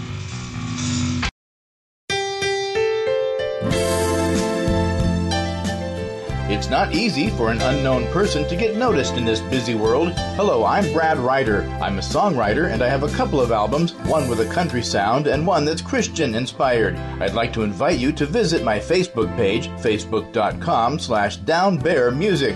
If you like what you hear, tell your friends. My name's Brad Ryder and my music is at facebook.com slash downbearmusic. And thanks for noticing.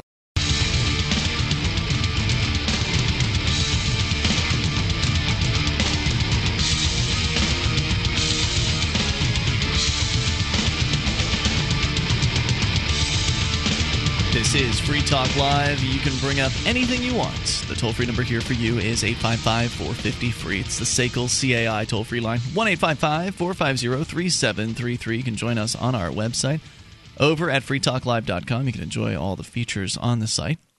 And if you like the show and you want to help support Free Talk Live, you can shop with us. Go to shop.freetalklive.com. You'll find links to Amazon there. Different Amazons uh, for different countries US, Amazon, UK, Amazon, Canada, Amazon. Click into the right one for you, get your shopping taken care of, and feel good because you're getting the stuff you want at the great Amazon prices and deals that you're used to. And it's just that Free Talk Live gets a cut when you enter through shop.freetalklive.com. That's shop.freetalklive.com. Now, we were talking about online gambling and whether or not it's illegal as an individual to participate in online gambling because we don't you don't hear stories about people getting arrested for it. At least we haven't. Maybe you do if you're more into the online gambling community. You you probably hear them all the time, uh, but they don't make it to us. So maybe you could enlighten us as to you know is this happening? Are people getting arrested for online gambling? Because we know that the people that are running the casinos have been targeted by the police. We know that the the government guys have made it illegal for the money people, like the credit card banks companies and banks, to not do business. So it's, or excuse me, it is illegal for them to do business with online casinos. So we know they've been going after the people with money because that's what government does. They're big bullies, and so they're going to they're going to pick on the people that uh, that have money as opposed to the ones that don't. It's not worth picking on ones that don't, right? Yeah, and uh, so and, and in this case, they're doing it in the favor of the existing gambling casinos. So like the the places in Vegas or Atlantic City. In fact, the FBI even makes that claim here in uh, in their own article, telling you online gambling don't roll the dice. If you've ever thought about visiting a cyber casino, here's something you should know. It's illegal to gamble online in the United States. You can go to Vegas. You can go to Atlantic City. You can go to a racetrack. You can go to those places and gamble legally, but don't do it online. It's against the law. That's according to Leslie Bryant, the head of the Cybercrime Fraud Unit at FBI headquarters. That doesn't make any sense. Why? Because why can you gamble some places and not others? And Because some places state- gave the money government. Right, the, the, the state government has money. legalized gambling. I think in every state. I mean, every Yeah, state in this lotto. country. Yeah, right. Uh, well, you know they they're protecting uh, monopolies and exist and That's you know, right. they, the, the people that they've uh, given license to. Right, these gam- these casinos have been doing business for decades. I was talking about uh, bitcoins, and you can't. The, the the bitcoins aren't cash; they aren't money. So they are in, the internet. The internet's version of cash, but they are not recognized as money by um, you know government agencies. Right, so is it considered online gambling I don't in think the legal I can't see. I can't see how it would be. Um, Well, and we're not lawyers, and we certainly haven't read the law. Agreed, Uh, uh, but I do know somebody very well who um, has a has a site. Um, Satoshi Dice. I. I I know, I know, I know that there's a site called Satoshi Dice, which uh, gives uh, you know good odds, Mm-hmm. and I know somebody who runs a site. I'm not, I don't know for certain that that person owns Satoshi Dice. You got me? I see. Gotcha. So, um, but I've heard Satoshi Dice is a good place to go if you want to use bitcoins and gamble. so I mean, you can go on and you can play blackjack or whatever on the internet for you know little uh, ones and zeros that show up on your uh, your screen. So, what's the difference when you're playing for Bitcoin since they're not a currency? Uh, again, I'm not a lawyer, and you aren't I'm not either. So, uh, but I do know in Sarasota, Florida, that they have little businesses that um, you know that are essentially uh, gambling outlets that only give uh, that you that you win sort of tickets, and then you can Yeah, like trade Chuck E. Cheese You can trade them in for prizes throughout the town. So essentially, you can get uh, biz, you know dinner at a local restaurant and these Ah, kind of okay. things. So they're the things that you might spend cash on, but they're not money. But it's not considered gambling because it's not money. That's right. So, according to uh, the FBI's own piece here, they say that means no placing cyber bets on sporting events or in virtual card games, no transferring money electronically for gambling, and no wagers in offshore internet casinos, even if you live in the U.S. What's allowed? Some free online games, fantasy leagues, and Indian gaming sites that aren't strictly defined as internet gambling. It's also illegal for businesses to run gambling websites and to solicit online bets. Even companies handling transactions for cyberspace bettors can face federal charges cracking down. Our strategy for tackling illegal online gambling as a key enforcement agency is to start with the companies providing the services in the first place. We're going after the people making the money, the owners of these virtual casinos, gaming rooms, and off track betting parlors, said the FBI spokesbureaucrat. We currently have about a dozen of these cases in motion, and this was five years ago this was written. One of the biggest came, blah, blah, blah, and then they go on to brag about uh, all the people that they're Two taking. lives they've ruined. Think a little online gambling can't cost you? Don't bet on it. Even if you don't get caught gambling, you could well lose the money you have in an online gambling account if the company faces charges, since the U.S. government seizes assets in these cases whenever possible. Now, this is another interesting thing about bitcoins is you can't they they, they really can't tell necessarily where the money came from. You have a, a, a cloak of um, You can have a you cloak. can have Yeah. a cloak of uh, anonymity if you do it properly. So you know they I don't even know if they can they can't seize these companies' Bitcoin accounts because they don't have accounts with necessarily with banks. Banks don't take bitcoins. You Not don't yet. need to. Maybe someday.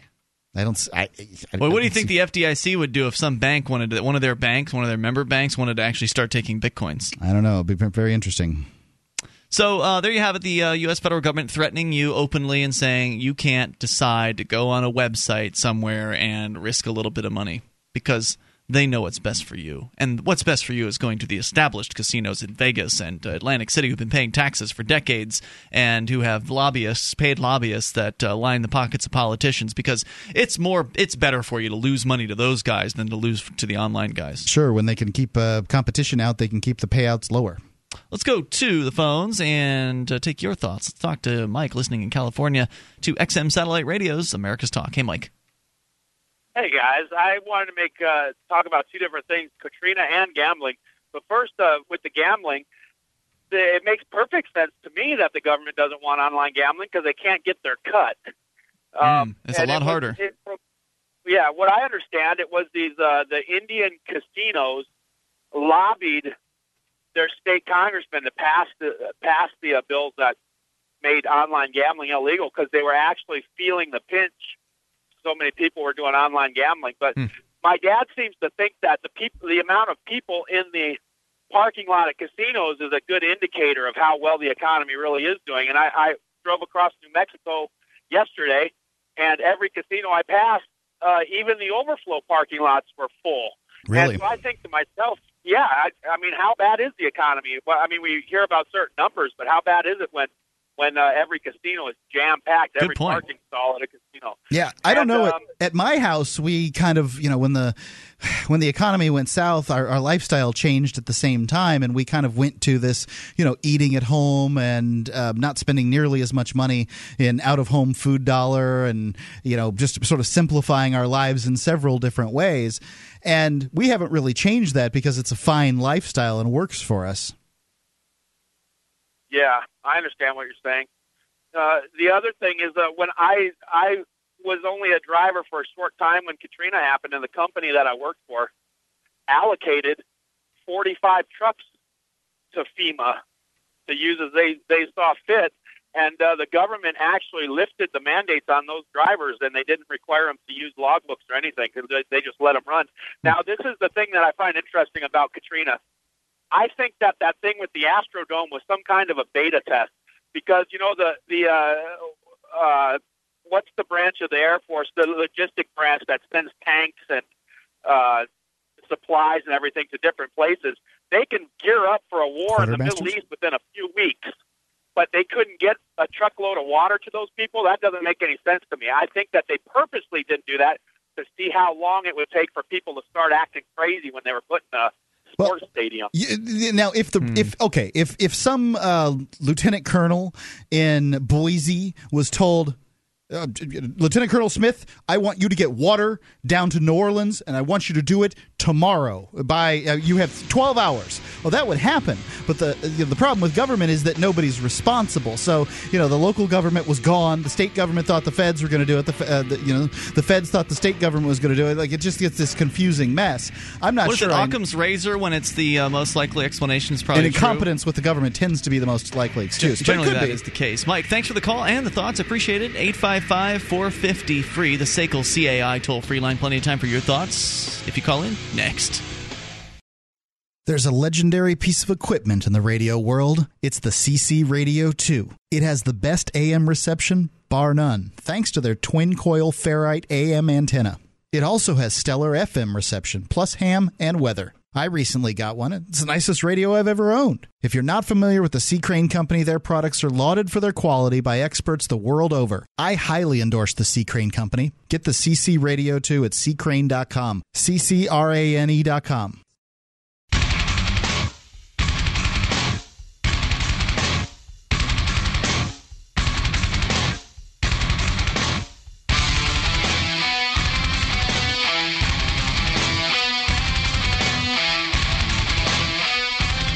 This is Free Talk Live. You can take control of the airwaves. Toll free number 855 453. That's 1 855 450 3733. And apparently, Occam's razor, I uh, misstated what it is. It is a principle urging one to select from among competing hypotheses that which makes the fewest assumptions and thereby offers the simplest explanation of the effect. So it's more defined version of what we were talking about before. Thanks to Sci-Phase for sending that our way. 855-450 free. Uh, still time for you and your thoughts if you want to call in. We're talking about online gambling and uh, whether or not it is illegal. Uh, is it illegal when you're using something like Bitcoin, which isn't technically a government-approved currency? What is it then? Is it still considered online gambling? I don't have the answers. I'm not an attorney, but maybe you've got some ideas you want to share with us about your thoughts on the issue. Uh, let's go to Anonymous calling from Ohio. You're on Free Talk Live with Ian, Julia, and Mark. Hey, how's everyone doing tonight? Just great. Go ahead with your thoughts. I just thought I would chime in on uh, this talk about casinos because I recently got hired in a casino in Ohio as a surveillance agent. Okay. So, and it, I'll start off by saying when I first hired in, the training we got made the job seem like it was going to be a lot of fun. Like they taught us how to play all the table games, and then they taught us how to cheat at all the table games, so we would know what to look for. Because the chips, when they're in the chip trays, there's really no accountability. So that's why a casino will shut down if the surveillance department isn't operating. Um, but now that the training period's over, um, half my time is taken up doing stuff for the government. Like what?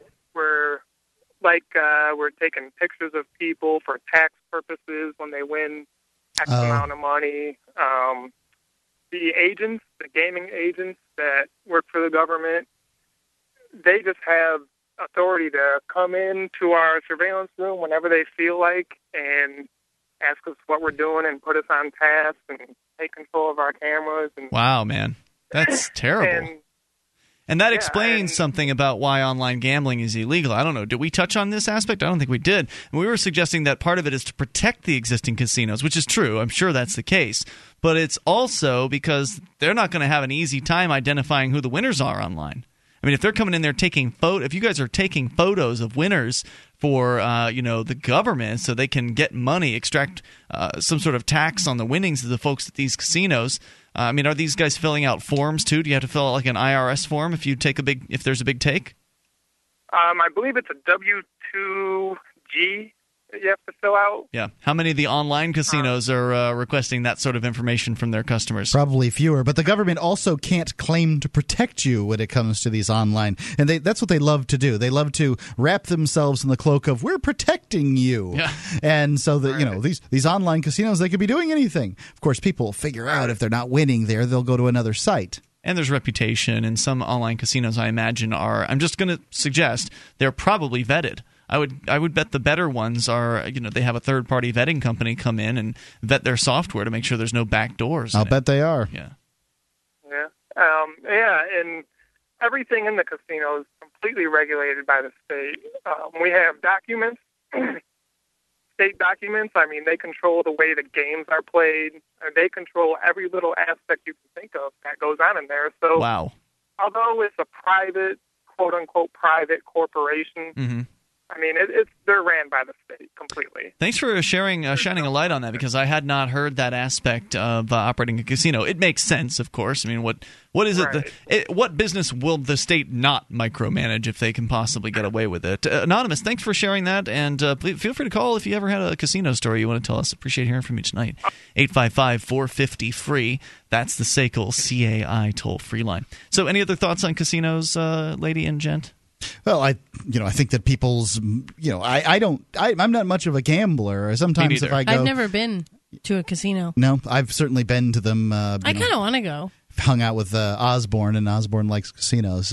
But I, you know, to, to me, I've worked hard for my money. I don't like to see it go bye bye. Um, the last time I went gambling was on a cruise ship, and I won a couple hundred dollars above what I walked in with. Uh, you always got to make sure that gamblers, because gamblers, some of them will tell you um, that they've won when they only told you what they won and not how much they lost. Right. So this is a couple hundred dollars above what I walked in with, like two hundred fifty bucks or something, and actually it was three fifty above what I had walked in with, and I you know lost down to hundred, and then I got like a little scared, and so I wandered out. Yeah, take it Um, if you can. and I went and handed it to my wife. And but you know these are the sort of situations that just make you that much more convinced I'm good at this.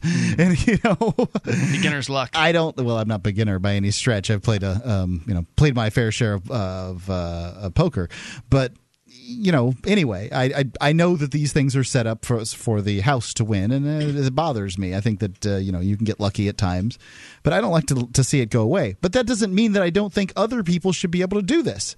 I was on um, a boat a cruise ship uh, you know years and years ago with a uh, an older lady who said gambling saved her life. She Really? um, she said that you know she didn't have any kids and her husband had just died you know a year or so ago or something like that. And she was really depressed and you know she likes to go out and gamble makes her feel better. Now it's her money. I don't know where that money is going to go. Could it be spent better? Yes. I could spend her money better but it's her money and it makes her happy. She lived her life her husband worked and she worked and that's their money they Everybody wins. She feels happy. The casino operators get her money, and uh, win-win. Yep. So Even I don't. she's losing, she I would not it. propose to tell. You know, she liked to play the uh, the, the the slots, but whatever. Uh, the same thing with the high rollers at these casinos. I mean, these guys come in, lose, lose, lose, lose, lose, and they get treated like royalty. So they must love it, right? Like they just love the experience of of being uh, waited on hand and foot, and just they've got the money to lose, so who cares? Uh, so, in other news, by the way, we were going to mention that uh, Julia, you had an update on the bath salt cannibal, or Right. what, the man that was being called a bath salt user, uh, the guy that was eating the dude's face down in Miami. So this particular article is from MSNBC. Uh, toxicology reports are complete on the body of Rudy Eugene, the infamous Miami face eater, and only one drug showed up in his bloodstream: marijuana, with no Bum, trace bum, of. MDPV. The they say the active ingredient in bath salts, and that's not accurate, but Bath it is salts are a one of, of the different bath salts. Yes, It's mainstream media. What do you right. want? Um, pot has been known to cause the munchies. I hate that joke. I Yeah. think it's just awful. Uh, I you know I get worse munchies when I drink alcohol. Mainstream media articles are full of these just Bad jokes. well, they're they're just cliche, Right. At this point, just you, you can almost count on bad cliched marijuana jokes showing up in mainstream uh, Right. media pieces. So, uh, anyway, uh, but could it have triggered Eugene's frenzied, near fatal biting attack on the face of a fellow homeless man? At the time of May 26th, uh, doctors said uh, he exhibited paranoid delirium, a hyperexcited state induced when a drug overdose increases the body's concentration of adrenaline hormones, essentially sending survival instincts into overdrive.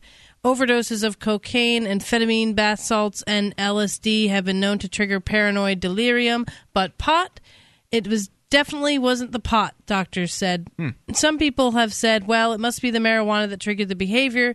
That, in Wow, my opinion, is anything. outrageous. No, they don't. But you know, well, you went to the hospital once because you were, went crazy on drugs. We've said that before. and the doctor and the cops tried to convince me that it could have been the marijuana. Marijuana. Yep.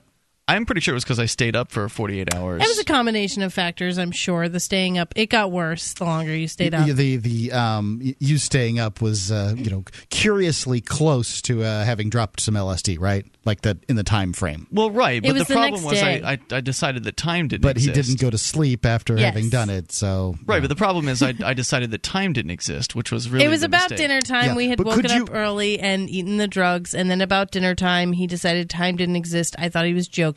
He wasn't joking at all, and he continued to stay up because time did not exist. Do you understand that like I could make the decision that time doesn't exist like now, and I'm still going to go to bed um, in a couple of hou- in a few hours? That's Like, good, Mark, like but you're maybe not really the drugs might have had something to do with it. Well, they had something to do with me making that decision. Right. Right. But it was and staying up and that was the, the problem. inability to sleep. Like There's like there's no relationship uh, between these two for you. Well, right. Had I not decided that time didn't exist, I probably would have gone to sleep. Okay. And then everything would have been fine. Because when you go without sleep, you will go insane. But you made the decision the time didn't exist because you were on the drugs. That's so correct. the drugs led to Well, on this, I really just wanted to say that outcome because I called this when this article came out. I said there's no way that bath salts caused this. This guy had psychosis or something like that. Anyway, and maybe if he's taken drugs, it might have triggered that or something. But if this isn't going to make me eat faces, and I was right. So that's all. Wait, what's not going to make you eat faces? If I take bath salts, it's not going to make me eat faces because I'm not, a face eater. That's good. Don't take bath salts. That's yes. probably not a good idea. No, I don't want to. All right. Uh, so we are out of time here tonight. Talk about an untested uh, product. Bath salts, brand new. Nobody really knows what they're getting into with that stuff. See you tomorrow night. FreeTalkLive.com. The following edition of the Edgington Post interview series is brought to you by the Free Talk Live AMP program. Become a Free Talk Live amplifier today for as little as three bucks a month. Get perks and help us get on more radio stations and more internet connections at amp.freetalklive.com. That's amp.freetalklive.com. And here's Mark. All right, it's another edition of the Edgington Post Show here on Free Talk Live. My name is Mark Edge, and you can find Free Talk Live at freetalklive.com.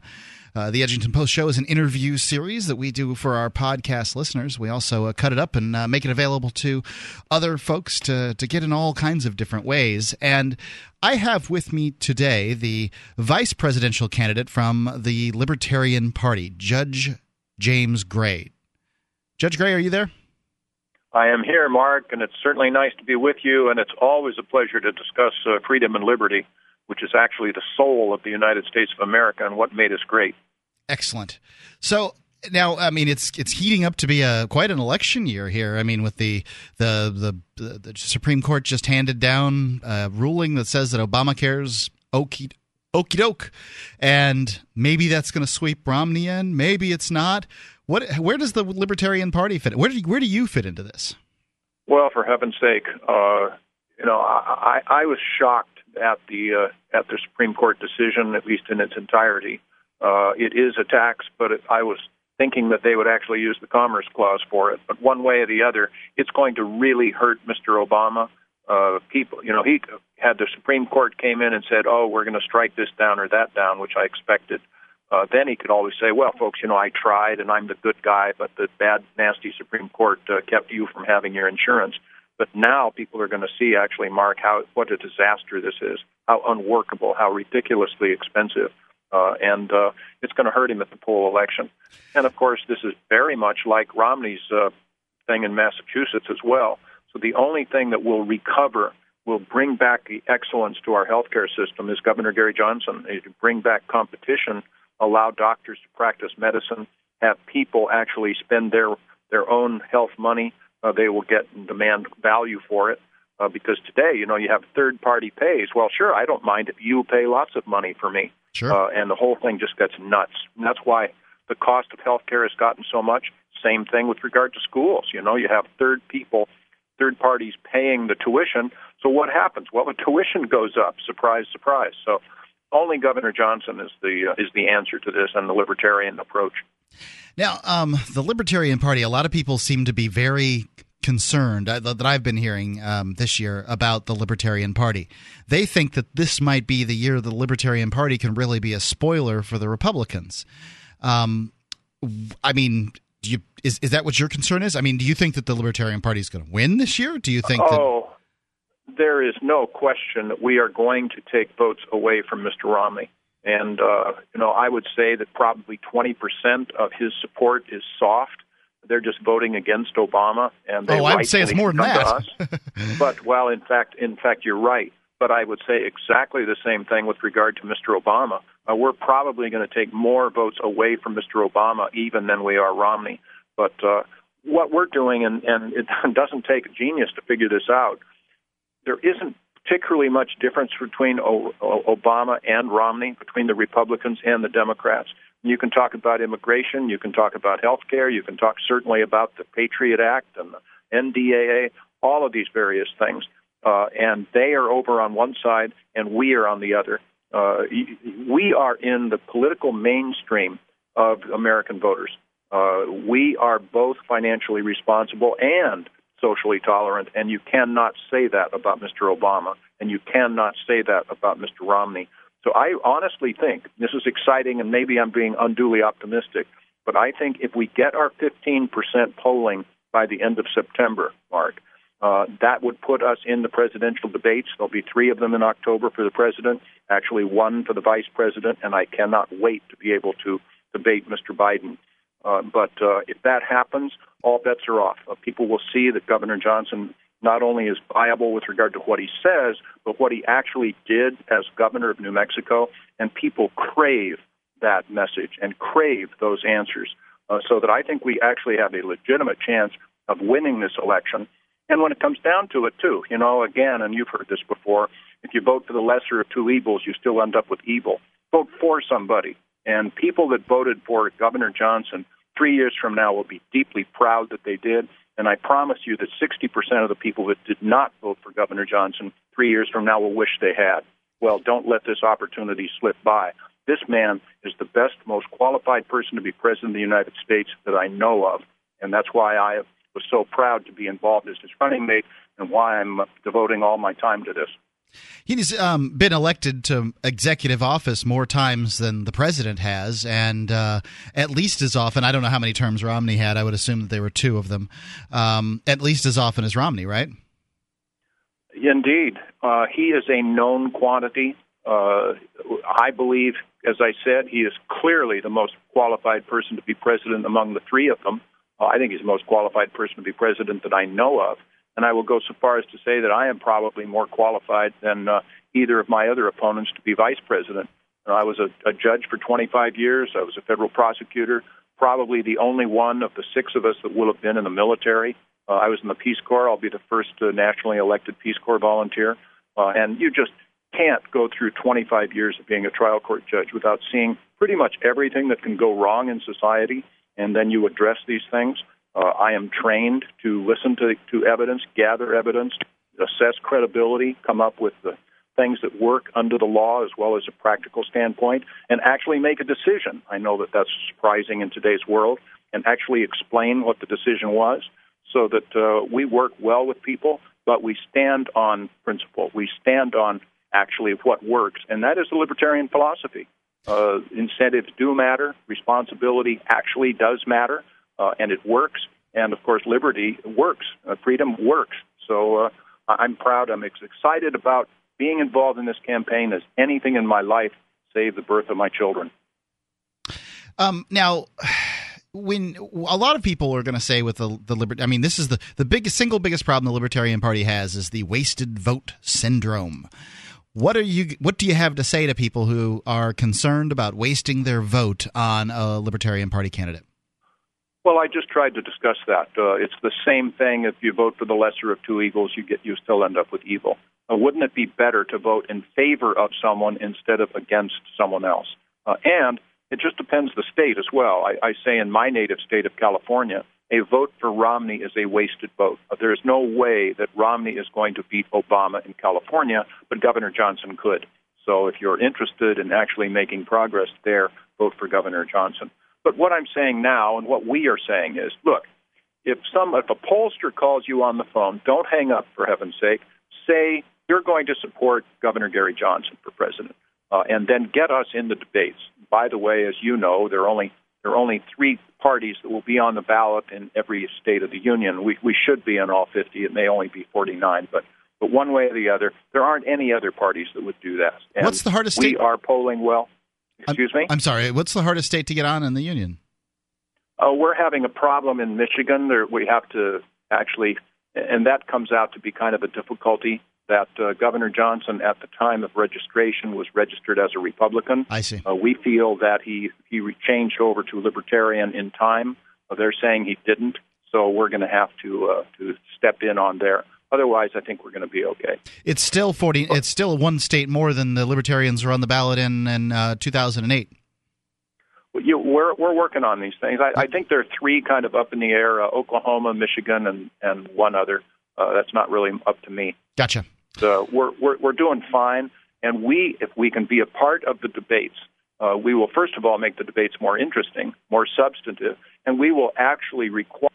Obama and Mr. Romney to discuss issues that they flat out do not want to discuss.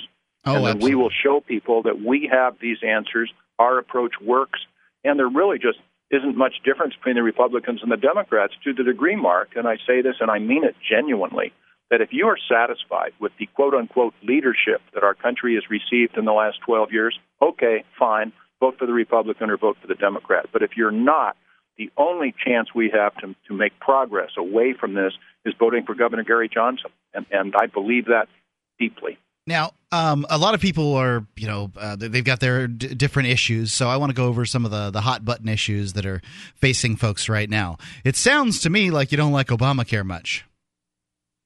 Oh, it's it's galloping in the wrong direction. Uh, my wife is a physical therapist, and she comes home almost daily with comments about how the government is messing this up and messing that up, and it's going to only get worse uh, with this Obamacare.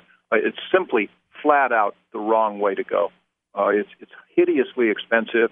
Uh, it's going to take away uh, competition. It's going to take away excellence in our healthcare system. And we're already away from excellence in our healthcare system. It's simply the wrong way to go. That's why, again, I say that, that the Supreme Court did Romney, uh, did Obama a disservice because more people are going to realize that this thing flat out just doesn't work. So, how much government is a good amount of government in healthcare? In healthcare, In the, the Uh, healthcare field, sure. you you hold people accountable for what they do. Uh, I believe in our civil justice system in many ways. It's it's overdone, but but basically it's working. Uh, I believe in upholding contracts, and you need the government to to enforce contracts, contractual agreements in the healthcare industry or anything else. And otherwise, just like with education, get the government out of healthcare. It has no business being in healthcare. Just enforce contracts and hold people accountable for their actions, and then get away from it. Same thing with education. So, what about um, the United States? As I understand it, is in oh, like 130 nations around the world. Um, how many? Uh, how many of those is a good idea for the United States to be in? You mean you're talking about military reservations or bases? And the answer is, and I don't know the, the, the number, if we need a military base in a foreign country or in our country for our defense, uh, then let's do that. In fact, let's reinforce it if we have to. But, my goodness sakes, uh, to have military bases in 130 or more different countries, we actually have somewhere between 900 and 1,000 foreign bases, depending on how you define a base. Yeah. The answer is that's stupid. No, let's close them. Let's bring them home. By doing that, we'll make ourselves safer. We'll make our economy stronger, and we'll stop making people so mad at us too. By the way, uh, if you look at China today, to my knowledge, China does not have any bases in any foreign countries, maybe except Tibet. You can argue that, but they are trading, and they are trading well. And Mark, you may have heard that it is pretty much a fundamental truism that people don't tend to shoot their customers. You know, nobody is shooting at China. China is doing real well, thank you very much, because they're beating us at our own game. Well, we will withdraw and close those bases, bring them back to the United States, uh, except the ones that we really need to, for our security, and uh, we'll do an awful lot better all the way around. So, um, immigration, it's a you know real hot button issue from uh, people that are coming across the border and breaking laws when they do it to people that are taking our jobs. What Sure. uh, what do what, what what's the United Well, States Mark, to do about I, I immigration? never, I never get upset with undocumented workers. Uh, they are just doing what what our ancestors did to have a better life for themselves and their families. However, uh, if the Republicans and Democrats had wanted to fix and, and control this system, they would have done it decades ago. They just don't want to. You know, a lot of very strong Republicans like the cheap labor, and a lot of very strong Democrats like all these people coming into our country that eventually vote for Democrats. What you do, just like what Governor Johnson is saying, you issue work visas and fairly liberally, as long as you have a background check and make sure you know that they're not felons or they're able to protect or take care of themselves, etc. Then they come over here and they can use that work visa to come through the border, so they don't need the coyotes and they don't need to to smuggle themselves in. They can get a social security card and pay their taxes. They can get a driver's license. They probably go home much more frequently than they are now because they can go back and forth. Yep. And you punish employers that hire people that don't have those visas. And uh, you know, you're actually more liberal with work visas for people that actually have jobs that we need. But uh, if they can, if they can support their families, they can bring their families here too. Uh, and that's the way you do this.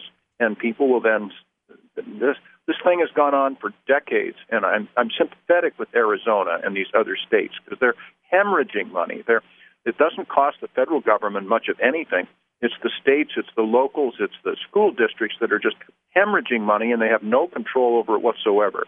Well, let's fix that system. The governor and I will, and uh, we will make things an awful lot better for millions of people. And this isn't a road to citizenship. You know, we'll do the same thing. Although, frankly, with you, you know, if you're going to apply for a green card or citizenship, you shouldn't have to wait for ten years to get an answer. Uh, you know, we should we should tighten that up, and and uh, people should become citizens. Then let's be, let them be citizens. If So they're not you- going to be, then let's tell them no. How do you make the government more efficient in order to, uh, you know, make the INS or excuse me, ICE uh, bureaucracy more efficient? How? I mean, if we could make government efficient, we wouldn't. There wouldn't be a libertarian party, right? you know, I think that is an oxymoron. Uh, uh, you're, you're not going to get government and efficient in the same uh, sentence that I use, except to define them that you can't do it. Uh, but you set up a system that will, in effect, enforce itself, that encourages people to follow the, the law. Today, of course, it's completely the opposite, and and hundreds of thousands, millions of people are affirmatively being harmed, uh, and it's just it's just unconscionable. And I hold the Republicans and Democrats expressly responsible for this disastrous situation. So, um, how is it uh, that uh, you're going to have employers be punished for hiring uh, these illegal aliens that, for whatever reason, can't come in? You know, they maybe they they come across the border and they haven't been able to show sufficient uh, money to take care of themselves, or they're convicted of some kind of crime in their homeland, be it uh, Mexico, Guatemala, China, whatever that uh, place might be. How are you going to You know- hold employers responsible without creating a giant government bureaucracy that that uh, stifles small business? You know, I think that if employers see that this is the system and it, it's fair, that an awful lot more employers uh, will be able to follow it and won't need any policing. Uh, but you do need to enforce. You know, I believe in having reasonable laws, and I believe in enforcing those laws, and and you're going to have to do that. Uh, and and you know, you do and have uh, people that that uh, find these things out. Uh, I don't I don't have a magic wand with regard to that, but what you do you know, if you have this system, today we have so many transactions that are going on uh, underground or under the table, as it were. Uh, if we if we make a system that's workable, that's fair, and can be enforced at least uh, more more fairly, people will abide by it, and we will have a lot more uh, transactions above the table than below the table, and everyone everyone will be better off. So a lot of people are um, one of the critiques about Ron Paul um, during the election, and he's a pretty good uh, libertarian standard bearer, um, although he is no longer um, part of the Libertarian Party. how um, a lot of people have uh, said that basically, you know, it's a great thing that Ron Paul didn't get elected president because he would have had inherited this economy, and nobody can turn this economy around in four years. What's Gary Johnson going to do? To turn the economy around in four years, is that possible, or is he going to bear the weight of? Uh, is he going to be another failed presidency, fa- fa- failed one-term president like uh, Obama? Well, we're certainly not going to go blaming off everybody else like Mr. Obama is. But, you know, it is not easy. This is a fundamental problem that we have. And the first thing you do, and it'll be in two phases or two, two prongs. So the first thing you do is you realize, as we libertarians do, that for every dollar the federal government now is spending, 43 cents is borrowed. I mean, no company certainly can do that, no household, and, and simply can no country. So we're going to have to reduce our government spending to the degree that Governor Johnson will submit a balanced budget to Congress that will reduce government spending by 43%.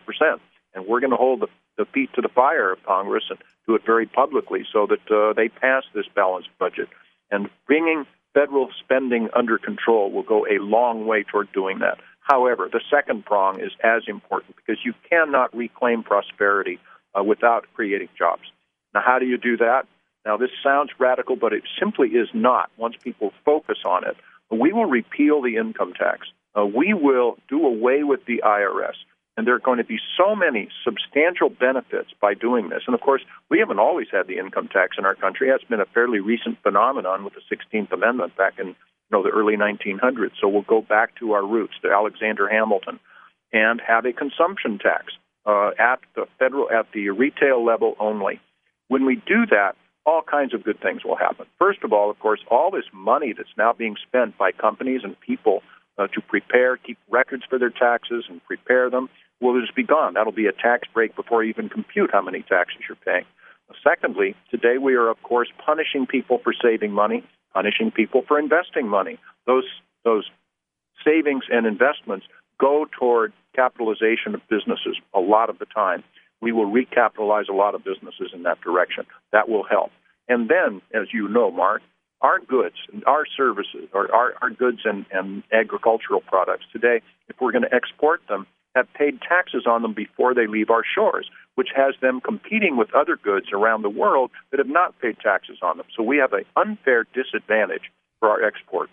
We will change that by the changing away from the income tax system. And the same thing is true in reverse the imports that we bring into our country have not paid taxes in many ways, competing against our domestic goods that have. So again, we will level the playing field.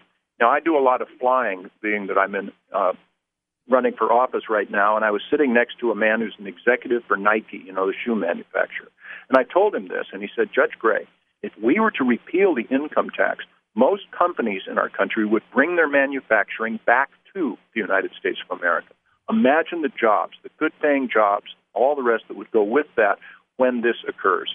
So these are things that are very doable. Uh, it's a consumption tax, and yes, there would be some. It, would be an appreciable tax, and I don't know, somewhere maybe between 15 and 20 percent on transactions and services, which is a healthy amount. However, if you get a paycheck, all of the paycheck will will be in your pocket. You know, there's no withholding for federal taxes, no withholding for Social Security, all of that would come out of the consumption tax, which would be revenue neutral. The government would end up with the same amount of money at the beginning, but it would spur the economy enormously, bring back jobs. These are things that we can and will do, except there are about four groups that I can think of just off the top of my head that would not be in favor of repealing the income tax. Who? Well, certainly tax accountants, tax attorneys, and that's understandable, but uh, we can overcome that.